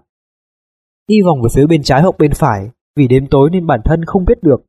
Cứ đi như vậy, người đó sẽ đi theo một đường vòng tròn khá to, và đến một lúc nào đó sẽ quay trở lại đúng nơi mà người đó đã đi qua lúc trước. Nếu ai không tin, hãy bịt mắt lại và thử đi kiểu đó xem có đúng như vậy không. Đồng thời, người đi đường đêm bụng chỉ mong mau chóng về đến nhà, vừa sốt ruột vừa sợ, nên đi bước thấp bước cao, bước dài bước ngắn, lại càng dễ đi vòng vèo quanh quẩn ở một nơi. Chúng ta đi đường đêm nhất thiết không được cuống, không được sợ. Nếu gặp trường hợp nói trên, dứt khoát ngồi xuống nghỉ một lát, cố nhìn cho đúng hướng, hoặc ngồi đợi đến lúc có ánh sáng rồi hãy đi, tránh ngã đau hoặc lạc đường. Ngoài ra, người đi đường đêm có khi thấy bỗng nhiên trước mắt tối sầm lại, dường như có bức tường chắn ngang chẳng nhìn thấy gì, hoặc đột nhiên mắt hoa lên, nhìn thấy một số hình thù quái đản, xong chỉ một lát lại không có gì. Đó là vì người đi đường quá mệt mỏi, quá căng thẳng, nên đã bị hoa mắt trong giây lát. Đi ban ngày mà người quá mệt mỏi, tinh thần quá căng thẳng cũng có thể xảy ra hiện tượng như vậy. Khi đi đường, nếu ai gặp hiện tượng này thì hãy ngồi xuống, nghỉ tại chỗ một lúc, sẽ hết. Qua những điều kể trên, chúng ta có thể thấy cái gọi là ma đưa, quỷ dẫn hoặc ma xây tường chỉ là do trời tối nhận không rõ phương hướng gây ra. Trong thực tế, người đi đêm chỉ cần đầu óc tỉnh táo, nhận rõ phương hướng và can đảm thì nhất định sẽ không thể xảy ra chuyện ma đưa lối, quỷ dẫn đường nhảm nhí được. Gió ma là gì? bạn đang đi trên một con đường nhỏ vắng vẻ, có khi bỗng nhiên trên bãi tha ma hay giữa cánh đồng hoặc ở một góc tường nào đấy có một trận gió lạ thổi tới, cuốn theo đủ thứ, nào bụi, nào giấy, nào cỏ khô, lá cây, vân vân, tất cả cứ quay tròn rồi bốc lên cao. Người mê tín bảo đó là gió ma, gió quỷ, có ma quỷ đang đi. Và xui bạn, gặp phải gió ma là điểm suối quẩy, phải nhổ một bãi nước bọt, miệng lẩm bẩm: gió ma, muốn được ta tha, mau mau chạy trốn, không tao vác dìu, phang cho què cẳng. Có thế, giữ mới hóa lành, mới tai qua nạn khỏi. Bạn có tin không? Chớ có tin, toàn là những lời nhảm nhí, làm gì có gió ma, lốc quỷ. Cái mà họ bảo là gió ma ấy, thật ra chỉ là một cơn gió lốc xoáy nhẹ. Chúng ta đều biết, không khí chuyển động thì thành gió, gió đang chuyển động bỗng nhiên chuyển hướng hoặc xoay chiều thì có thể tạo nên cơn gió xoáy. Vì sao không khí đang chuyển động lại có thể quay tròn được? Chúng ta chịu khó quan sát nước sông chảy là biết ngay. Nước sông đang chảy xiết, gặp phải chỗ bờ sông cong queo hoặc vấp phải mố cầu, thì ở những chỗ đó thường xuất hiện xoáy nước.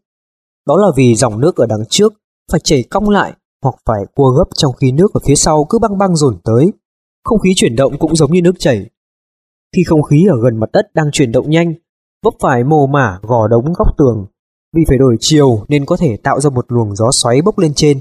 Và tất nhiên, nó cũng có thể cuốn theo những vật nhẹ trên mặt đất như lá cây, cát bụi, chứ làm gì có chuyện ma đang đi. Nguyên nhân chính gây ra những cơn gió xoáy là vì các nơi trên mặt đất có sự khác nhau. Ví dụ, có nơi là con đường đất nhỏ, có nơi là đường nhựa, có nơi có cỏ, có nơi đất trơ trụi, có nơi là đất cát, có nơi là đất bùn, vân vân. Vì thế, việc hấp thu ánh sáng mặt trời mỗi nơi một khác. Vùng đất cát nóng lên rất nhanh, đất bùn và đường nhựa nóng chậm hơn, chậm nhất là vùng đồng cỏ. Nếu có một vùng đất nào đó nóng lên rất nhanh dưới ánh mặt trời, thì không khí gần mặt đất ở khu vực đó cũng sẽ nóng lên rất nhanh. Không khí nóng bốc lên cao, nhường chỗ cho không khí lạnh xung quanh ùa tới. Cứ như thế, vùng không khí ở khu vực đó chuyển động giống như một con quay, tạo nên gió xoáy. Như vậy, gió xoáy là do không khí nóng bốc lên cao gây ra. Khi các bạn đốt giấy loại, giấy củi cũng có thể tạo ra những làn gió xoáy, và chắc các bạn đã có thể cắt nghĩa được vì sao rồi. Gió xoáy là một hiện tượng tự nhiên, không có ma nào đi qua cả. Gặp nó, các bạn không cần nhổ bọt, cũng không cần khấn vái, và cũng chẳng sợ xúi quẩy đâu. Có phải ma gõ chuông không? Chuyện như thế này đã xảy ra. Một đội sản xuất nọ mới mua về một chiếc chuông. Chiếc chuông được treo lên một cây to ở đầu thôn phía Tây. Thao hồ tiện, ra đồng, tan buổi làm, hội họp, đều gõ chuông báo cho mọi người biết. Ai cũng cảm thấy thế. Rồi một hôm, chưa đến giờ đi làm, cũng không ai gõ chuông. Vậy mà chuông cứ tự nhiên kêu bong bong. Những người mê tín bàn tán ầm ĩ: ma đấy, ma gõ chuông đấy. Một thanh niên nọ không tin rằng có ma, bèn chờ dưới chuông để nghe xem sao. Quả nhiên, sắp đến giờ tan tầm, chuông lại kêu bong bong. Lạ quá, anh lắng nghe. Lúc này đội sản xuất ở đầu thôn phía đông đang có người gõ chuông. À, ra thế. Anh ta chợt hiểu và chạy đi kiếm một miếng sắt tây, gấp đôi lại rồi kẹp vào mép chuông. Xong xuôi đầu đấy, anh ta trịnh trọng tuyên bố với bà con vây quanh: cái chuông này từ nay không bao giờ có ma đến gõ nữa. Quả thật, từ đó trở đi, nếu không có người gõ, chuông không bao giờ kêu nữa. Mọi người thấy lạ. Anh thanh niên bèn giải thích: trên đời làm gì có ma, ma ở đâu ra mà gõ chuông chứ. Bà con cần biết, các thứ phát ra tiếng được là vì chúng có thể dao động. Số lần dao động của nó trong một giây, vật lý học gọi là tần số. Số lần dao động trong một giây nhiều, tức là tần số cao, âm thanh phát ra cao. Số lần dao động trong một giây ít, tức là tần số thấp, âm thanh phát ra thấp. Nếu tần số bằng nhau thì âm thanh phát ra như nhau. Thôn ta, đầu đông và đầu tây mỗi đầu đều có một chiếc chuông. Tiếng của hai chiếc chuông như nhau, chứng tỏ chúng có tần số giống nhau. Chuông ở đầu thôn phía đông khi gõ lên phát ra một sóng âm thanh có tần số nhất định. Sóng âm thanh đó truyền trong không khí đến chiếc chuông này. Vì có tần số giống nhau nên chiếc chuông này cũng dao động theo, phát ra tiếng. Cũng với lý do đó, khi bà con gõ chiếc chuông này, chiếc chuông kia cũng sẽ kêu theo. Hiện tượng này trong vật lý học người ta gọi là cộng hưởng. Nay tôi kẹp vào mép chuông một miếng sắt tây, như vậy là làm cho tần số của hai chiếc chuông khác nhau. Vì thế dù gõ chiếc chuông này, chuông kia cũng sẽ không có hiện tượng cộng hưởng, tức là sẽ không kêu theo nữa. Thực ra, Không phải chỉ có chuông mới có hiện tượng cộng hưởng mà các vật khác nhau như chum vại, song nồi, bình hoa, hòm xiểng, thậm chí cả gian phòng cũng có thể xảy ra hiện tượng này. Hồi tháng 11 năm 1986, tại miền Nam Trung Quốc đã xảy ra chuyện. Trong một tòa lầu 5 tầng ở đặc khu nọ, các hộ sống ở đây đều cảm thấy các phòng thỉnh thoảng lại rung chuyển. Có người ban đêm thấy giường mình như có ai xê dịch, bình hoa thì lắc lư, bàn ghế bị xô đẩy. Nhiều người cho rằng tại tòa nhà này xây cất ở chỗ trước đây vốn là chỗ đốt xác chết, nay ma quỷ hiện về báo ứng. Câu chuyện nhà có ma cứ thế lan ra. Tuy nhiều người sống ở đây không tin có ma, nhưng càng nghĩ càng thấy lạ, càng nghĩ càng thấy sợ. Hộ nào nhát gan đã phải dọn đi ở nhờ nhà bà con. Thấy vậy, Cục Công trình của tỉnh đã phải cử 17 cán bộ kỹ thuật đến đặt các thiết bị đo đạc địa chấn để nghiên cứu. Sau một ngày một đêm làm việc khẩn trương để tìm ra quy luật dao động, tần số dao động của ngôi nhà, ngày hôm sau, đội công tác chia nhau đi điều tra các vùng xung quanh và phát hiện ra rằng gần đó vừa mới xây một nhà máy, động lực sử dụng rất lớn. Tần số dao động máy móc của nhà máy này rất gần với tần số dao động của tòa nhà 5 tầng kia. Thì ra, những chấn động của tòa nhà là do tác dụng cộng hưởng của nhà máy này gây ra. Hiện tượng cộng hưởng thường xảy ra trong đời sống. Một khi gặp hiện tượng đó, chúng ta chớ nên nghĩ ngay là do ma làm, chỉ cần cố gắng tìm hiểu, thế nào cũng tìm ra nguyên nhân gây ra cộng hưởng. Có thể gần đó có người gõ chuông, đánh trống, hoặc khởi động máy móc, hoặc có xe ô tô chạy qua, có máy bay đang bay. Chỉ cần âm thanh dẫn đến cộng hưởng mất đi thì các đồ vật nảy sinh cộng hưởng cũng sẽ không dao động nữa, cũng không kêu theo nữa. Kho sách nói.com.vn xin cảm ơn quý vị đã lắng nghe phần thứ 3 của cuốn sách Vén Màn Mê Tín. Quý thính giả đang nghe quyển sách Vén Màn Mê Tín. Quyển sách này do thính giả Trần Châu Hoàng tài trợ với lời nhắn nhủ rằng: kính chúc các thính giả sức khỏe, hạnh phúc và thành công. Đây là quyển thứ 2 mà tôi yểm trợ Kho sách nói thực hiện để giúp cho bản thân tôi cũng như mọi người có thêm nhiều cơ hội, nhiều kiến thức để chúng ta ngày càng thành công, chung tay xây dựng và phát triển đất nước Việt Nam ngày càng giàu mạnh. Chân thành cảm ơn nhà hảo tâm Trần Châu Hoàng, kho sách nói.com.vn, gieo nhân thiện, gặt quả lành.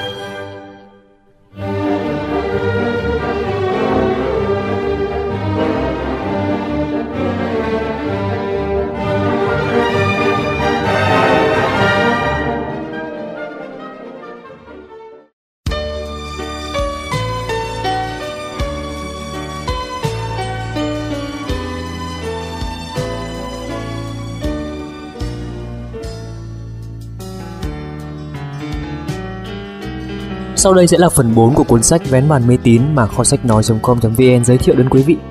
Chúng ta sẽ tiếp tục lắng nghe các bí ẩn thật để được giải đáp.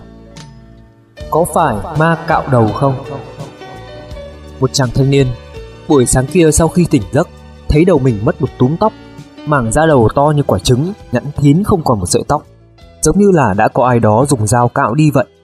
Có người bảo đó là ma gọt đầu, là ma trêu anh ta, nửa đêm đã hiện về gọt đầu anh ta. Có phải đúng là bị ma gọt đầu không? Xin thưa ngay, không phải. Chàng thanh niên đó bị thứ bệnh ngoài da có tên là bệnh rụng tóc. Người mắc bệnh này tóc bị rụng theo hình tròn hoặc hình bầu dục.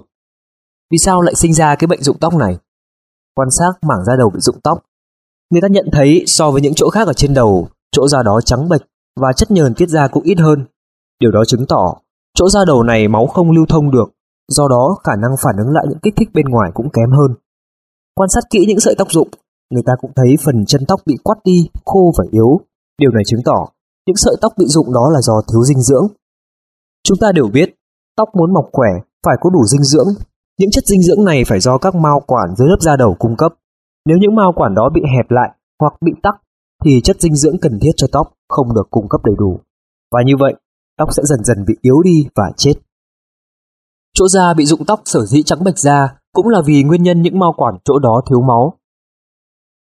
Nam nữ, già trẻ, ai cũng có thể mắc chứng bệnh rụng tóc. Người mắc bệnh này phần lớn là do quá mệt mỏi, buồn phiền, nôn nóng, bị cảm lạnh hoặc đã qua phẫu thuật hay bị chấn thương sọ não, vân vân, làm cho đại não bị kích thích nghiêm trọng, khiến thần kinh dinh dưỡng không thể hoạt động được nữa. Bởi thế, những người hay mất ngủ, đau đầu thường dễ mắc bệnh này. Cũng có người mắc bệnh này là do di truyền. Có thể có người muốn hỏi, cứ coi như là đã mắc bệnh rụng tóc, vậy tại sao tóc không rụng ban ngày mà lại cứ rụng về đêm lúc người ta ngủ? Điều này rất đơn giản. Lúc ngủ da rẻ thư giãn hơn, da đầu lại hay cọ sát vào gối, Đám tóc bị bệnh vốn không còn chắc nữa, cho nên khi cọ sát là bị rụng ra ngay. Nếu như ban ngày bạn gội đầu hay gãi đầu, chắc chắn đám tóc bị bệnh cũng sẽ rụng như vậy.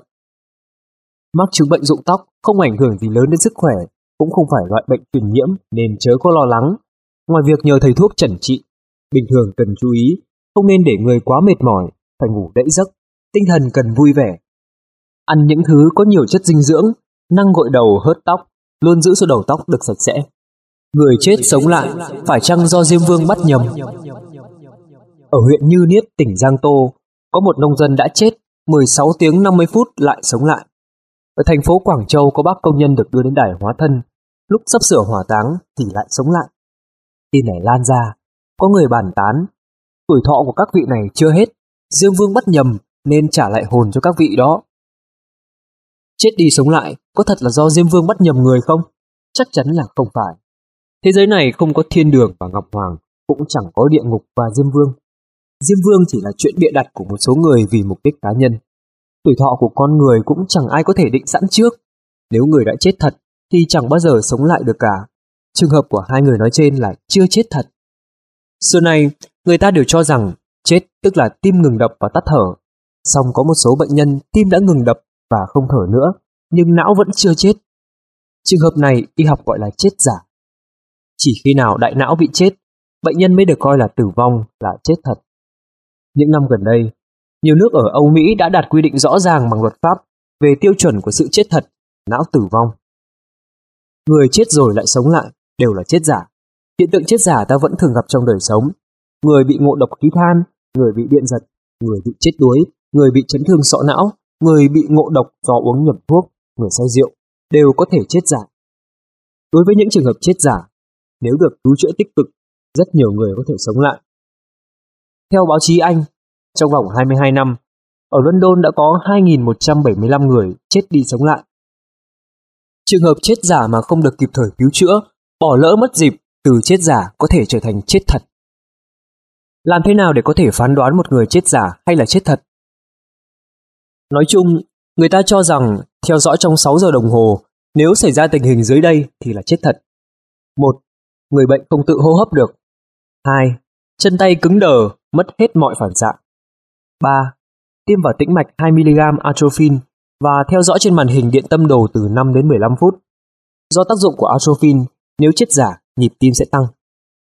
4. Dùng điện não đồ. Người mà não đã chết, hoạt động của điện não không vượt quá 2 microvolt. Thời gian chết giả của người thường không dài, nhưng cũng có trường hợp người bị thương nặng hoặc bị bệnh nặng sau khi chết giả vài giờ đồng hồ, thậm chí sau 1-2 ngày không được cứu chữa gì cả, vẫn từ từ sống lại. Điều này hoàn toàn có khả năng. Trường hợp này y học gọi là hồi sinh tự nhiên. Người hồi sinh tự nhiên tuy không nhiều, nhưng cũng không phải là chuyện gì thần bí, không thể hiểu nổi. Điều mà mọi người thường nói chết đi sống lại chính là những trường hợp hồi sinh tự nhiên này. Có thể có người sẽ hỏi, đành rằng người hồi sinh tự nhiên chưa chết thật, vậy tại sao sau khi tỉnh lại, thường nói là đã gặp Diêm Vương, quỷ đầu trâu mặt ngựa, các yêu ma quỷ quái? Đó là vì trong thời gian chết giả, tuy người ta đã mất hết tri giác, thân thể không cử động nữa, nhưng một bộ phận tế bào thần kinh trong đại não vẫn có thể đang hoạt động. Do đó có thể mê thấy rất nhiều chuyện. Lúc bình thường, họ đã được nghe kể về một số câu chuyện về âm ti địa phủ, về Diêm Vương, về ma quỷ. Lúc bệnh nguy cấp, tự nhiên họ hay nghĩ đến những chuyện đó, và thế là họ thường có những cơn ác mộng, gặp Diêm Vương, gặp ma quỷ. Một số người nghe thấy, chẳng những tin là thật, lại còn thêm giấm thêm ớt, mỗi khi kể lại cho người khác. Cứ thế, vốn dĩ chỉ là giấc ngủ mơ, nay được họ nói lại có đầu có đuôi, có chứng có cớ. Cứ như vậy thật. Kỳ thực, chúng ta cứ ngẫm nghĩ mà xem, nếu quả có âm ti địa phủ, có Diêm Vương, có quỷ đầu trâu mặt ngựa thật, thì những người chết đi sống lại phải kể giống nhau. Đằng này sau khi sống lại, mỗi người nói một phách. Thậm chí có người nói chẳng nhìn thấy gì cả, chỉ thấy mình ngủ một giấc dài mơ mơ hồ hồ. Đó là vì những truyền thuyết họ được nghe kể trước đây khác nhau. Xem thế đủ biết, việc chết đi sống lại không phải chuyện hồi sinh sau cái chết thật, càng không phải là ông Diêm Vương nào đó bắt nhầm người, mà chỉ là chuyện bịa đặt của một số người. Có thật dưới sông có ma ràng không? Những người mê tín cho rằng người bị chết đuối ở sông, hồn ma người ấy sẽ biến thành ma ràng dưới nước. Một thanh niên đang bơi ở dưới khúc sông gần nhà. Đang bơi, anh ta bỗng nhiên bị chìm nghỉm, không sao ngoi lên được. May mà có người cùng đi nhìn thấy vội chạy đến cứu. Khó khăn lắm mới lôi anh ta lên được. Cứu chữa hồi lâu anh ta mới tỉnh lại. Mọi người hỏi có chuyện gì xảy ra. Anh ta nói, tôi bơi đến chỗ nước sâu, đột nhiên như có ai kéo chân mình xuống vậy.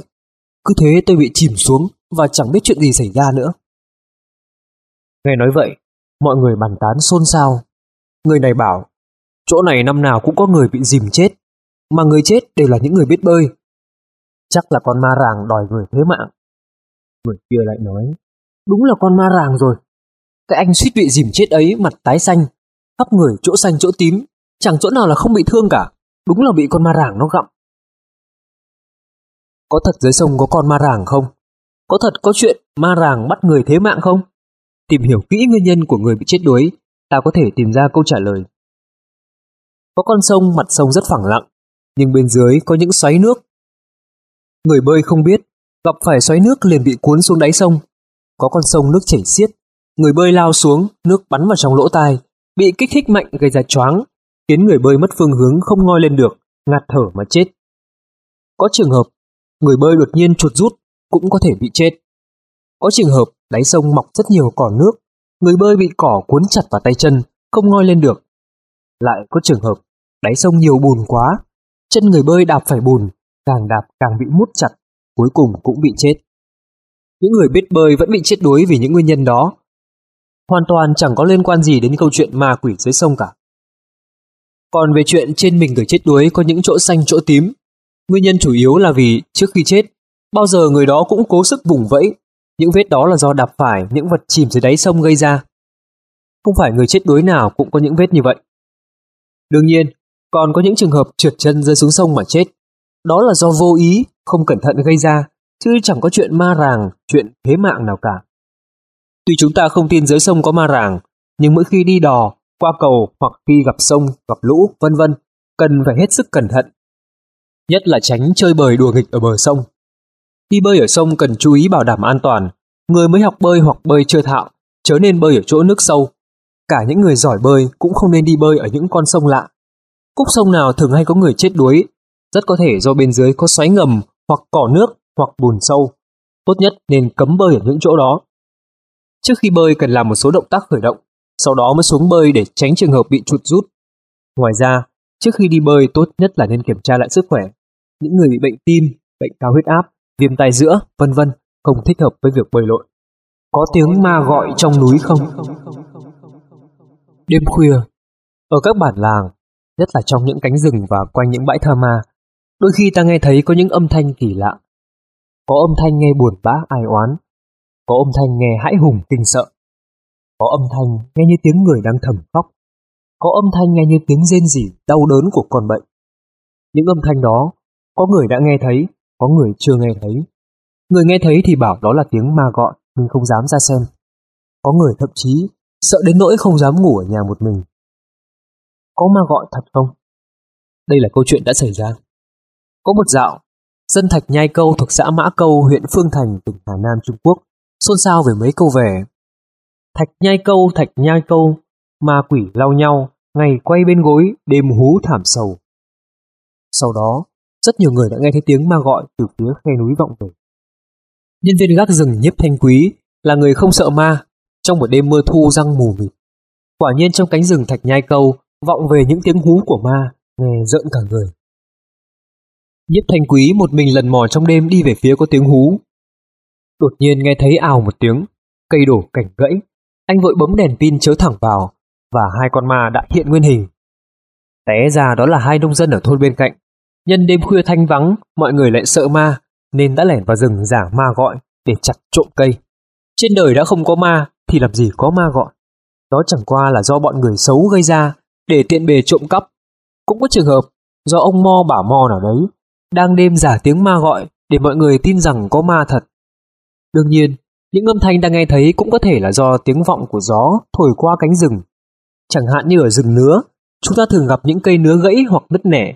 Mỗi khi gió thổi qua, lại phát ra những âm thanh trầm bổng khác nhau, giống như khi chúng ta thổi sáo, thổi tiêu, thổi khen vậy. Có một loại âm thanh nữa, đó là những tiếng kêu của chim muông, thú vật sâu bọ trong những cánh rừng hoặc bãi tha ma. Chẳng hạn, khi nổi gió hoặc có mưa, một số chim muông thú vật líu díu gọi nhau trong tổ. Cũng có con vì không kiếm được mồi, kêu rít lên vì bụng đói. Đặc biệt là những loài muôn thú hoạt động trong đêm, đi kiếm ăn gặp phải đối thủ mạnh hoặc những kẻ địch đến xâm phạm lãnh thổ. Chúng đánh nhau, cắn nhau, rít lên những âm thanh kinh hoàng. Những âm thanh phát ra từ những cánh rừng, những bãi tha ma thường gây nên những tiếng vọng, cho nên ghẻ rất sợ. Dù là loại âm thanh nào, đều không phải là tiếng ma gọi. Chúng ta không nên tin có ma, càng không nên tin có tiếng ma gọi. Vừa rồi là phần 4 của cuốn sách Vén Màn Mê Tín. Kho sách nói.com.vn xin cảm ơn quý vị đã lắng nghe.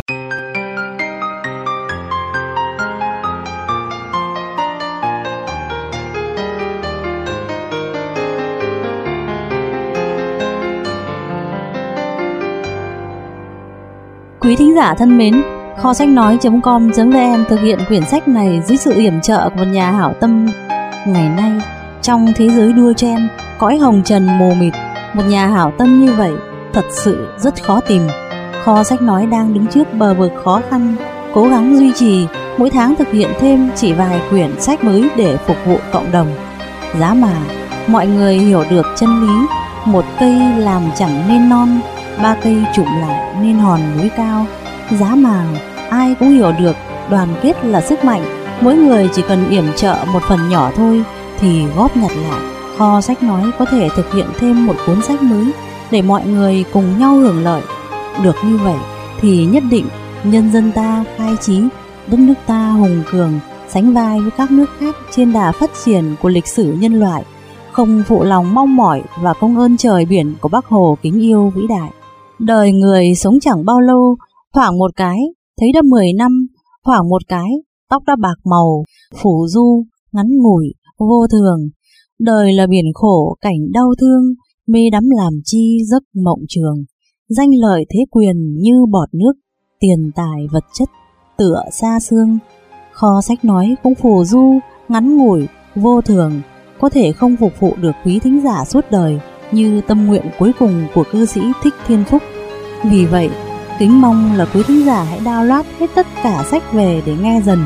Sau này, hy vọng rằng các bạn thính giả yêu quý hãy không ngừng học hỏi, đọc sách, trao dồi kiến thức, tiếp thu tinh hoa của thế giới. Cư sĩ Thích Thiện Phúc tin rằng ánh sáng tri thức là ngọn đuốc soi đường, khai dân trí, chấn dân khí, hậu dân sinh. Chúc các bạn thành công, thịnh vượng, tìm thấy được chân lý của cuộc sống. Sống không giận, không hờn, không oán trách, sống mỉm cười với thử thách chông gai, sống vươn lên cho kịp ánh ban mai, sống chan hòa với những người chung sống. Sống là động nhưng lòng luôn bất động, sống là thương nhưng lòng chẳng vấn vương. Sống hiên ngang danh lợi xem thường, tâm bất biến giữa dòng đời vạn biến.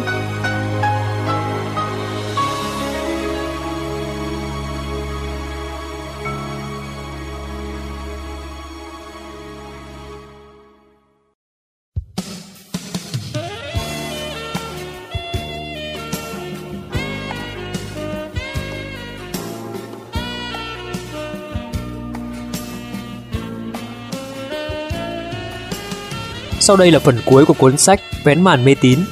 Kho sách nói.com.vn xin trân trọng mời quý vị thính giả cùng lắng nghe. Có đúng ốm là tại ma làm không? Vì sao người ta ốm? Tuy khoa học đã giải đáp vấn đề này từ lâu, song gần đây một số người mê tín lại cho rằng người ốm là do xúc phạm đến quỷ thần, đắc tội với thần linh, do chúng tà, do ma làm, vân vân. Và thế là họ thắp hương cúng bái, cầu xin quỷ thần khoan dung xá tội, xin nước thánh thuốc tiên, mời thầy cúng về nhà diệt tà trừ ma. Tệ nạn mê tín dị đoan một thời đã bị đẩy lùi, nay lại hoành hành khắp nơi, nhất là ở nông thôn và những vùng núi xa xôi. Việc làm này vừa tốn tiền, lại để lỡ thời cơ chữa bệnh, khiến bệnh nhẹ trở thành bệnh nặng và thậm chí dẫn đến tử vong. Thực ra mỗi loại bệnh đều có nguyên nhân của nó, chỉ có điều nguyên nhân sinh ra bệnh này dễ thấy, nguyên nhân sinh ra bệnh kia khó thấy mà thôi, chứ chẳng có bệnh nào do ma làm cả.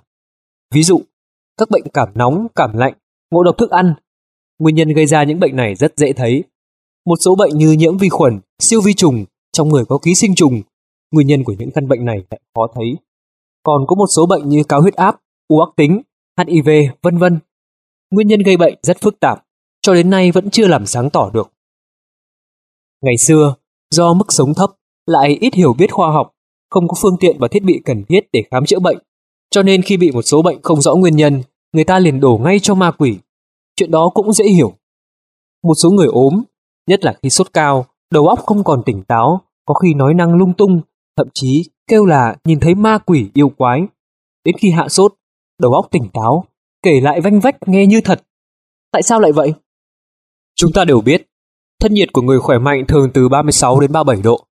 Nếu ốm, thân nhiệt có thể lên cao, khi sốt thân nhiệt có thể tiếp tục tăng, thậm chí lên đến 41 độ. Trong tình trạng ấy, người bệnh chân tay rời rã, đau đầu nhức óc, toàn thân mỏi mệt. Ngoài ra có thể còn có thêm những triệu chứng thở gấp, mạch tăng, vân vân. Tình trạng ấy đều được phản ánh lên đại não. Đại não tất nhiên cũng bị ảnh hưởng bởi thân nhiệt tăng cao. Khi thân nhiệt tăng cao, toàn bộ trung khu thần kinh có thể tạm thời mất khả năng khống chế. Ý thức của người bệnh có thể phát sinh hỗn loạn, suy nghĩ lung tung, nói năng bừa bãi. Người đó nếu vốn tin ma quỷ, yêu quái, thì trong óc anh ta sớm đã có ấn tượng về ma quỷ, yêu quái. Ngay cả một số người không tin ma quỷ, sau khi xem những bộ phim về ma quỷ cũng không tránh khỏi giữ lại một số hình ảnh trong đầu óc. Bệnh tật dày vò, nỗi ám ảnh về cái chết và những hình ảnh ma quỷ vốn có sẵn trong đầu óc, tất cả kết hợp lại với nhau, tạo nên đủ loại cảnh tượng kỳ quái mơ màng, mông lung, nửa mê nửa tỉnh. Những cảnh tượng ly kỳ rùng rợn đó kích thích vào đại não, khiến bệnh nhân có thể ăn nói lung tung, khoa chân múa tay, nói mình đã nhìn thấy ma quỷ, thậm chí còn nói mình đã đánh nhau với yêu quái. Sau khi tỉnh táo, người bệnh vẫn mơ hồ nhớ được những cảnh yêu quái hiện hình, cảnh đánh nhau với ma quỷ, và chính họ cũng tưởng đó là chuyện thật. Người mắc bệnh tâm thần, người say rượu cũng có thể nói năng lung tung, kể rằng mình đã gặp ma quỷ, yêu quái. Đó cũng là vì đại não của họ bị kích thích mạnh, hoặc thần kinh não tạm thời mất khả năng khống chế gây ra. Cũng giống như tình trạng người bệnh bị sốt cao, thật ra đó chỉ là một thứ ảo giác. Gặp trường hợp đó nên mời ngay thầy thuốc đến chữa, chớ nên tin tưởng rằng có ma quỷ yêu quái thật mà hỏng việc.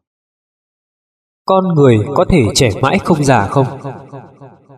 Trường sinh bất lão, sống mãi không già, đó là điều ao ước từ xưa đến nay của rất nhiều người. Song niềm ao ước đó lại không thể thực hiện được. Vua chúa ngày xưa như Tần Thủy Hoàng, Hán Vũ Đế, Triệu Về Kinh bao nhiêu là danh y thần y, cho đi các nơi tìm tiên dược rồi luyện thuốc trường sinh bất lão, mà cũng chẳng có ai sống mãi không già. Vì sao không thể trường sinh bất lão? Vì đó là quy luật của tự nhiên. Sinh vật nào cũng có sống, có chết. Con người cũng vậy, có sinh, lão, bệnh, tử. Quan điểm khoa học cho rằng, mấu chốt phân biệt giữa sống và chết là ở chỗ, cơ thể con người ta còn có thể thực hiện được quá trình trao đổi vật chất nữa hay không. Quá trình này ngừng, sự sống cũng sẽ ngừng. Tác dụng của y dược chỉ có thể kéo dài quá trình lão hóa, chữa khỏi bệnh tật, chứ không thể giải quyết được vấn đề bất tử. Lý do là vì các khí quan của con người tuy một số có thể thường xuyên được bổ sung như lông, tóc, da, nhưng phần lớn các cơ quan trọng yếu thì chỉ sinh ra có một lần, chẳng hạn như quả tim. Thời gian sử dụng của nó không thể là vô hạn. Ai cũng quý mạng sống của mình, ai cũng muốn được sống lâu. Vậy mà những người mê tín lại bảo rằng chết có số, Diêm Vương đã ghi cả trong sổ sinh tử rồi. Cứ đến ngày đến giờ, Diêm Vương sẽ cho quỷ về lấy hồn đi. Hồn đi rồi, người sẽ chết. Tôn Ngộ Không trong Tây Du Ký sở dĩ có thể trường sinh bất tử là nhờ lão Tôn trong cuộc đại náo Diêm Vương Điện đã xóa tên mình trong sổ sinh tử.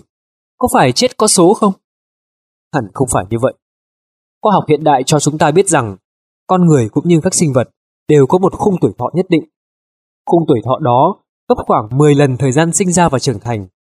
Ví dụ, thời gian sinh ra trưởng thành của voi là 15 năm, vậy khung tuổi thọ của voi là khoảng 150 năm. Một con gà từ khi nở ra đến khi biết gáy hay đẻ trứng từ 10 tháng đến 1 năm, cho nên con gà sống lâu nhất cũng chỉ có thể từ 8 năm đến 10 năm. Trừ trường hợp bị giết thịt, đó lại là chuyện khác.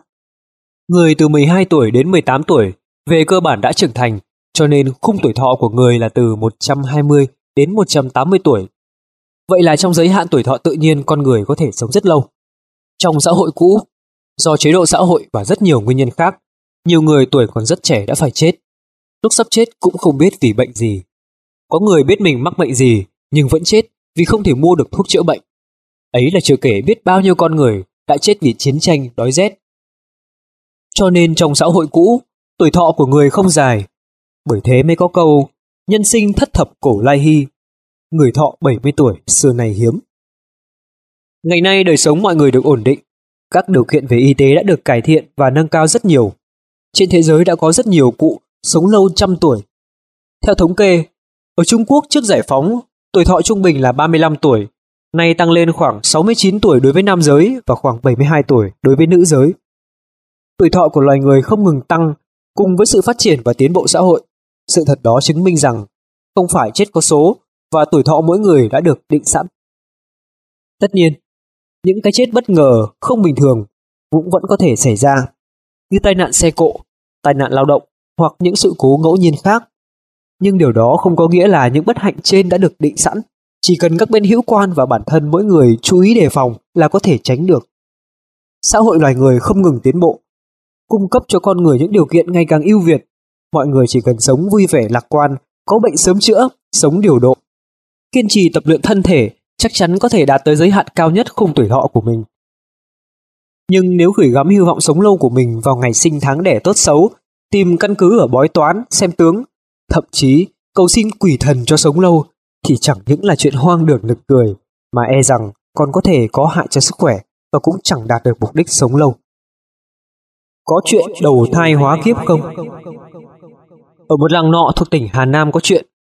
Một cô gái họ Tăng, 15 tuổi, suốt ngày đi nói với mọi người rằng cô không phải họ Tăng mà là họ Vương, đã có chồng và 2 đứa con gái, sống ở thôn Đông Vương Đồn. Vì mẹ chồng ghét cô chỉ sinh con một bề nên bà thường xui chồng đánh. Ức quá, cô đã uống thuốc trừ sâu. Bây giờ cô chỉ lo cho 2 đứa con gái của mình, không biết chúng nó sống ra sao. Nghe vậy, những người mê tín bảo ngay cô gái đó là kiếp trước đầu thai sang. Họ nói người chết đi thành ma, ma đầu thai vào người khác lại biến thành người. Nếu lúc sống ăn ở tử tế thì sau khi chết sẽ được lên thiên đường thành tiên, thành thần, hoặc giả được đầu thai vào các nhà giàu có, trở thành người lắm tiền nhiều của.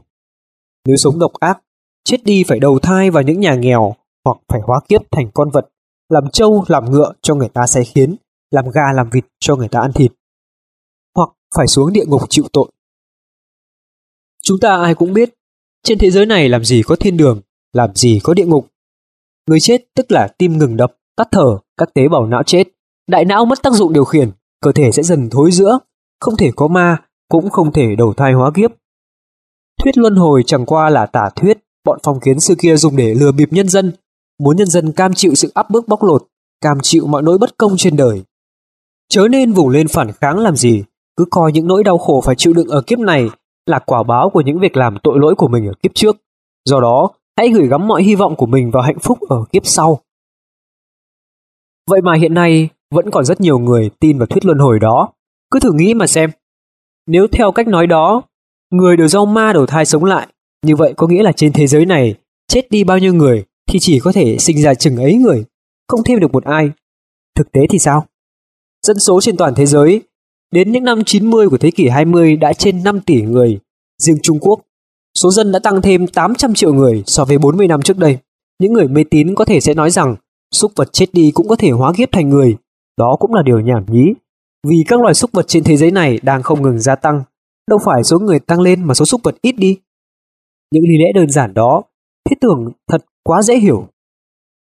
Còn về chuyện cô gái ở Hà Nam, sau khi được các bác sĩ kiểm tra, mới hay cô ta mắc bệnh tâm thần, đầu óc cô ta thường xuất hiện những ảo giác, những chuyện hoang tưởng. Cô ta đã bị một kích thích nào đó, cộng thêm việc thường xuyên chứng kiến nỗi oan ức của những người phụ nữ sinh con một bề ở nông thôn, suy nghĩ lung tung mà hóa thành bệnh. Chuyện có vậy, nhưng lại được thêm giấm thêm ớt, nên nghe tưởng như thật mà thôi.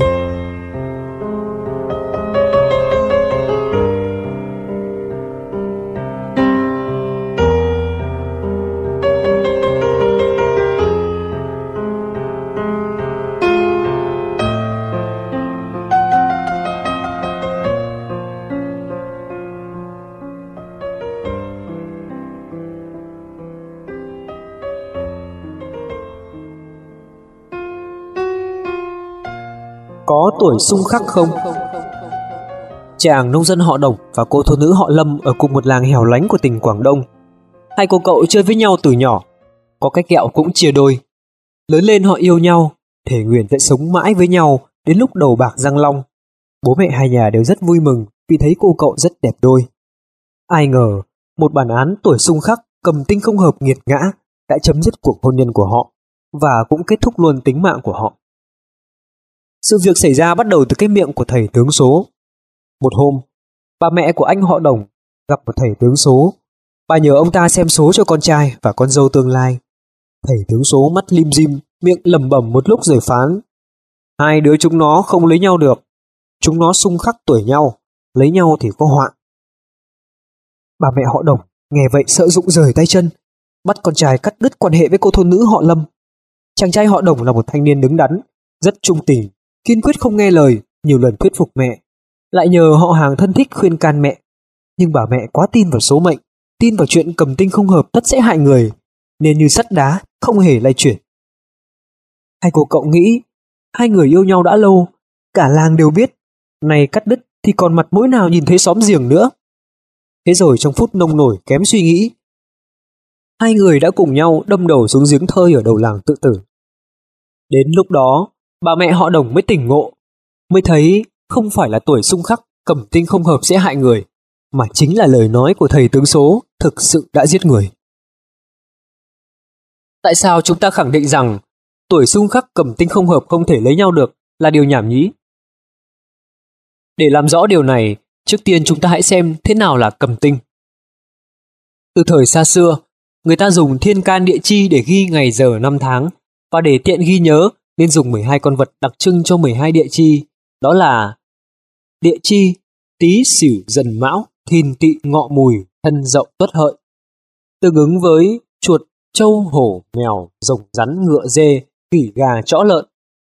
Người sinh vào năm Tý thì cầm tinh con chuột, sinh vào năm Sửu cầm tinh con trâu, sinh năm Dần cầm tinh con hổ, vân vân. Xem vậy đủ biết, lúc đầu người ta dùng thiên can địa chi đơn thuần là để ghi chép ngày giờ năm tháng, rồi ghép 12 địa chi với tên 12 con vật dễ nhớ. Xong, do trình độ hiểu biết về bản thân mình, về tự nhiên của con người còn rất thấp, nên có nhiều hiện tượng con người không thể lý giải được. Thêm vào đó, các thầy tướng số, thầy bói, giai cấp thống trị lợi dụng óc mê tín dị đoan của người dân, bịa đặt ra một loạt những khái niệm, quan niệm không có căn cứ khoa học, có hại cho tinh thần, tư tưởng của con người. Nào là người tuổi hổ và người tuổi rồng không lấy được nhau, vì rồng và hổ sống với nhau tất sẽ đánh nhau, tuổi thọ không dài. Nào là tuổi chó và tuổi gà không hợp nhau, vì chó có thể cắn đứt đầu gà. Nào là tuổi rắn và tuổi khỉ cũng không hợp nhau, vì chúng hay chòng ghẹo, trêu chọc nhau, khó mà hòa thuận được. Trong thực tế, vô số đôi vợ chồng tuổi không hợp, nhưng họ đã sống với nhau đến tận lúc đầu bảng Giang Long, con cháu đầy đàn, sống với nhau rất hòa thuận hạnh phúc. Trái lại, rất nhiều đôi nam nữ trước khi lấy nhau đã đi xem tướng số, xem tuổi rất hợp nhau, nhưng cưới nhau mới được vài tháng đã lục đục, cãi cọ nhau, thậm chí đánh chửi nhau. Tuổi hợp nhau mà sao lại như thế? Thì ra, sống với nhau không hạnh phúc, đâu phải vì không hợp tuổi, mà chính là do tính cách không phù hợp nhau, trình độ hiểu biết chênh lệch nhau, quan niệm cuộc sống khác nhau, và hàng loạt nguyên nhân chủ quan, khách quan khác gây nên. Xem đất có đáng tin không? Trong xã hội cũ, chẳng kể là xây phần mộ hay dựng nhà cửa đều phải chọn đất, xem long mạch. Truyền rằng có những mảnh đất là đất cùng, đất giữ, lại có những khu đất là đất rồng, đất phúc. Đặt mộ dựng nhà trên những khu đất này thì sẽ được con cháu phú quý, cửa nhà hưng vượng, còn đưa phần mộ hoặc nhà cửa đặt vào chỗ đất cùng hoặc đất giữ thì sẽ bị đoạn tử tiệt tôn, gia đạo sung bại. Vì vậy, chọn đất là một việc rất quan trọng. Chọn đất gọi là xem đất. Người làm việc chọn đất gọi là thầy địa lý hoặc thầy địa. Xem đất khá thịnh hành trong xã hội cũ. Loại hoạt động này tương truyền khởi đầu từ triều Tấn ở Trung Quốc. Khi đó có một người tên là Quách Phác đã viết một cuốn sách gọi là Táng Thư, chuyên bàn về xem đất. Nhưng chỉ có điều trớ trêu là người sáng tạo ra xem đất cuối cùng lại bị cái họa phải chết, được đem chôn ở mảnh đất chẳng có thế gì. Xem ra xem đất cũng chỉ là một chuyện nhảm nhí, cho nên từ xưa đến nay đã có rất nhiều người không tin. Ngay trong dân gian cũng lưu truyền những bài thơ châm biếm như địa lý tiên sinh nói rỗng không, chỉ nam chỉ bắc chỉ tây đông, thế gian nếu có đất vương tướng, sao thầy chẳng táng mộ cụ ông. Có nghĩa là thầy địa lý biết tìm chỗ đất tốt, đất vương hầu, thì tại sao không đem hải cốt cha mẹ táng vào đấy để được thăng quan tiến chức, phát tài. Hoặc như câu ca dao: hòn đất mà biết nói năng thì thầy địa lý hàm răng chẳng còn. Hàng nghìn năm nay, nhiều sự thật lịch sử đã nói lên xem đất thật không đáng tin. Ví dụ, trong xã hội phong kiến, các đế vương quan tướng khi sắp chết đều cho tìm các thầy địa đến chọn sẵn một mảnh đất rồng, đất long mạch để mai táng. Nếu như quả đúng thế thật, thì các đế vương quan tướng nhất định sẽ đời đời nối dõi nhau. Nhưng sự thực thì chỉ qua một thời kỳ là đã có chuyện thay đổi triều đại. Dài thì được 200-300 năm, ngắn thì chỉ có 3 năm. Con cháu họ chết chóc vì tranh quyền đoạt lợi không phải là ít, đoạn tử tuyệt tôn cũng là chuyện thường xảy ra. Các hoàng đế ở các triều đại cuối cùng còn thường không có chỗ dung thân, chết không toàn tính mạng. Ngược lại, rất nhiều người không nhờ thầy địa lý chọn đất tốt, vẫn cứ làm nhà cao cửa rộng, sinh con đẻ cái, bình an vô sự như thường. Vì thế ta chẳng nên tin xem đất làm gì. Mê tín xem đất nhiều khi mang lại những tai hại khôn lường, chẳng hạn như câu chuyện sau đây. Năm 1980, Trần Mỗ, một nông dân ở tỉnh Quảng Đông, bị người ta lừa lấy mất trâu cày, ảnh hưởng đến sản xuất, ảnh hưởng đến thu nhập gia đình, khiến cho đời sống thêm khó khăn. Ông không tự trách mình là do có lòng tham mới bị kẻ xấu lừa đảo, mà lại tin lời xem đất nói rằng tổ tiên không chịu chọn đất, đời đời bị khốn cùng. Ông cho rằng mình bị vất vả khổ sở, là do các cụ không chôn vào huyệt đất phát gây nên. Từ đó mê xem đất, bỏ công bỏ việc, thậm chí quên ăn quên ngủ, theo thầy địa len lỏi khắp nơi, ngắm núi nhìn sông, đi tìm cho được ngôi huyệt đất phát. Một hôm, Trần Mỗ nói với mẹ: "Mẹ ơi, trên núi Chiết Cương Lĩnh trước cửa nhà ta có thế đất, tên bắn xuyên mây. Ở đấy có ngôi huyệt Hằng Nga lên trăng. Mộ táng ở đấy là gia đình con cháu được đại phú đại quý, hay biết chừng nào.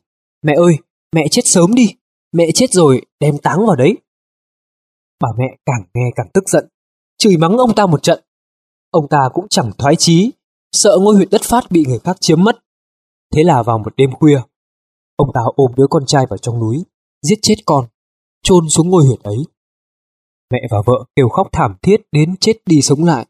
Ông ta chỉ cười điên dại nói rằng: "Ngôi huyệt tốt Hằng Nga lên trăng, từ nay mãi mãi là của ta rồi." Chuyện này tuy đã nhiều năm trôi qua, nhưng Trần Mỗ do mê xem đất gây nên tội ác, đến nay vẫn điên điên khủng khủng. Vợ ông bị choáng váng nặng nề cũng trở thành người ngớ ngẩn. Bà mẹ ông quá đau thương thành mang bệnh, ốm nằm liệt giường. Một gia đình chân chất đã bị thầy địa làm cho người chết, cửa nhà tan nát. Thật là một bi kịch vừa đáng giận lại vừa đáng thương. Người nông dân bây giờ đời sống có khấm khá hơn, trong tay có tiền, họ muốn xây dựng nhà mới. Vì thế, có người chủ trương xây nhà nhất định phải mời cho được thầy địa lý đến xem đất. Làm nhà có nhất thiết phải mời thầy địa lý đến hay không? Xin mời nghe một người mới làm nhà kể chuyện lại. Tôi là Vương Uông Căn, nông dân ở tỉnh An Huy.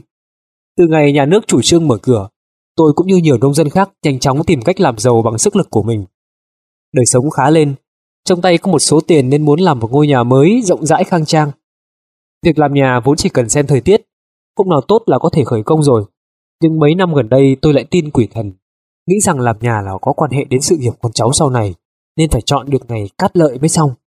Thế là tôi bỏ tiền mời một thầy địa lý đến đặt nền định hướng cửa, lại mời một thầy tướng khác đến đối chiếu ngũ hành, tìm ngày hoàng đạo cát nhật, chỉ mong rằng ngôi nhà mới làm xong sẽ được người đông vật thịnh. Thấy những ngày thời tiết tốt tháng 9 tháng 10 trôi qua, trong lòng tôi rất nôn nóng, sợ rằng mùa lạnh tới làm nhà sẽ bị ảnh hưởng đến chất lượng công trình.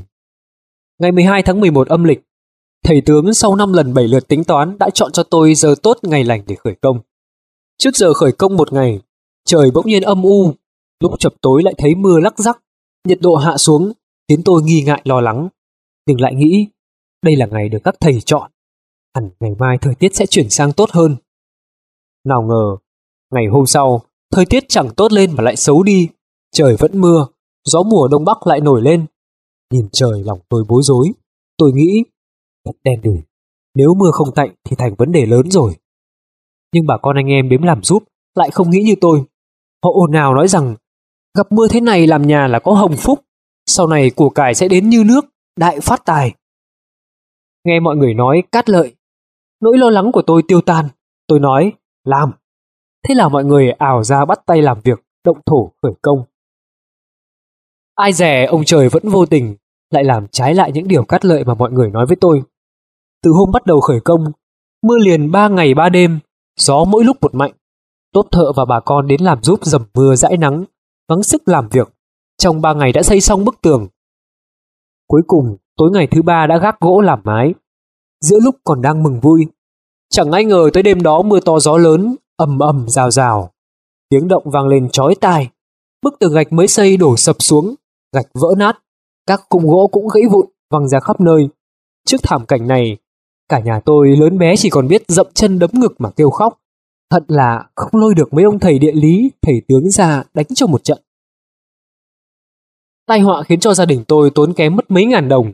Bà con láng giềng thấy gia đình tôi bị tổn thất lớn, đã chủ động giúp đỡ, cho mượn gạch ngói, giúp gỗ lạc để làm lại ngôi nhà. Lúc này có người lại nói bên tai tôi rằng: lần trước chọn ngày phạm phải giờ xấu, lần này phải tìm thầy giỏi chọn ngày, chọn giờ cẩn thận để tránh xảy ra chuyện chẳng hay. Tôi rất bực mình, chẳng muốn nghe. Ngày 16 tạnh mưa, trời hửng nắng. Tôi thấy thời tiết tốt nên vội mời bà con anh em đến, chỉ lên trời và nói với mọi người: hôm nay ngày tốt, làm nhà rất tốt, xin mọi người ra sức cho. Lần này, liền trong mấy ngày, trời quang mây tạnh, mọi người ra sức làm việc, ngôi nhà mới đã cất xong. Nhìn ngôi nhà mới, tôi thở một hơi dài khoan khoái. Xong công việc này tôi dần rũ bỏ được đầu óc mê tín, coi đây là một bài học nhớ đời. Quý vị thính giả thân mến, phần bí ẩn được giải đáp vừa rồi đã kết thúc cho toàn bộ quyển sách Vén Màn Mê Tín. Kho sách nói.com.vn xin cảm ơn quý vị đã lắng nghe. Quý thính giả đang nghe quyển sách Vén Màn Mê Tín. Quyển sách này do thính giả Trần Châu Hoàng tài trợ với lời nhắn nhủ rằng: kính chúc các thính giả sức khỏe, hạnh phúc và thành công. Đây là quyển thứ 2 mà tôi yểm trợ kho sách nói thực hiện để giúp cho bản thân tôi cũng như mọi người có thêm nhiều cơ hội, nhiều kiến thức để chúng ta ngày càng thành công, chung tay xây dựng và phát triển đất nước Việt Nam ngày càng giàu mạnh. Chân thành cảm ơn nhà hảo tâm Trần Châu Hoàng, kho sách nói.com.vn, gieo nhân thiện, gặt quả lành.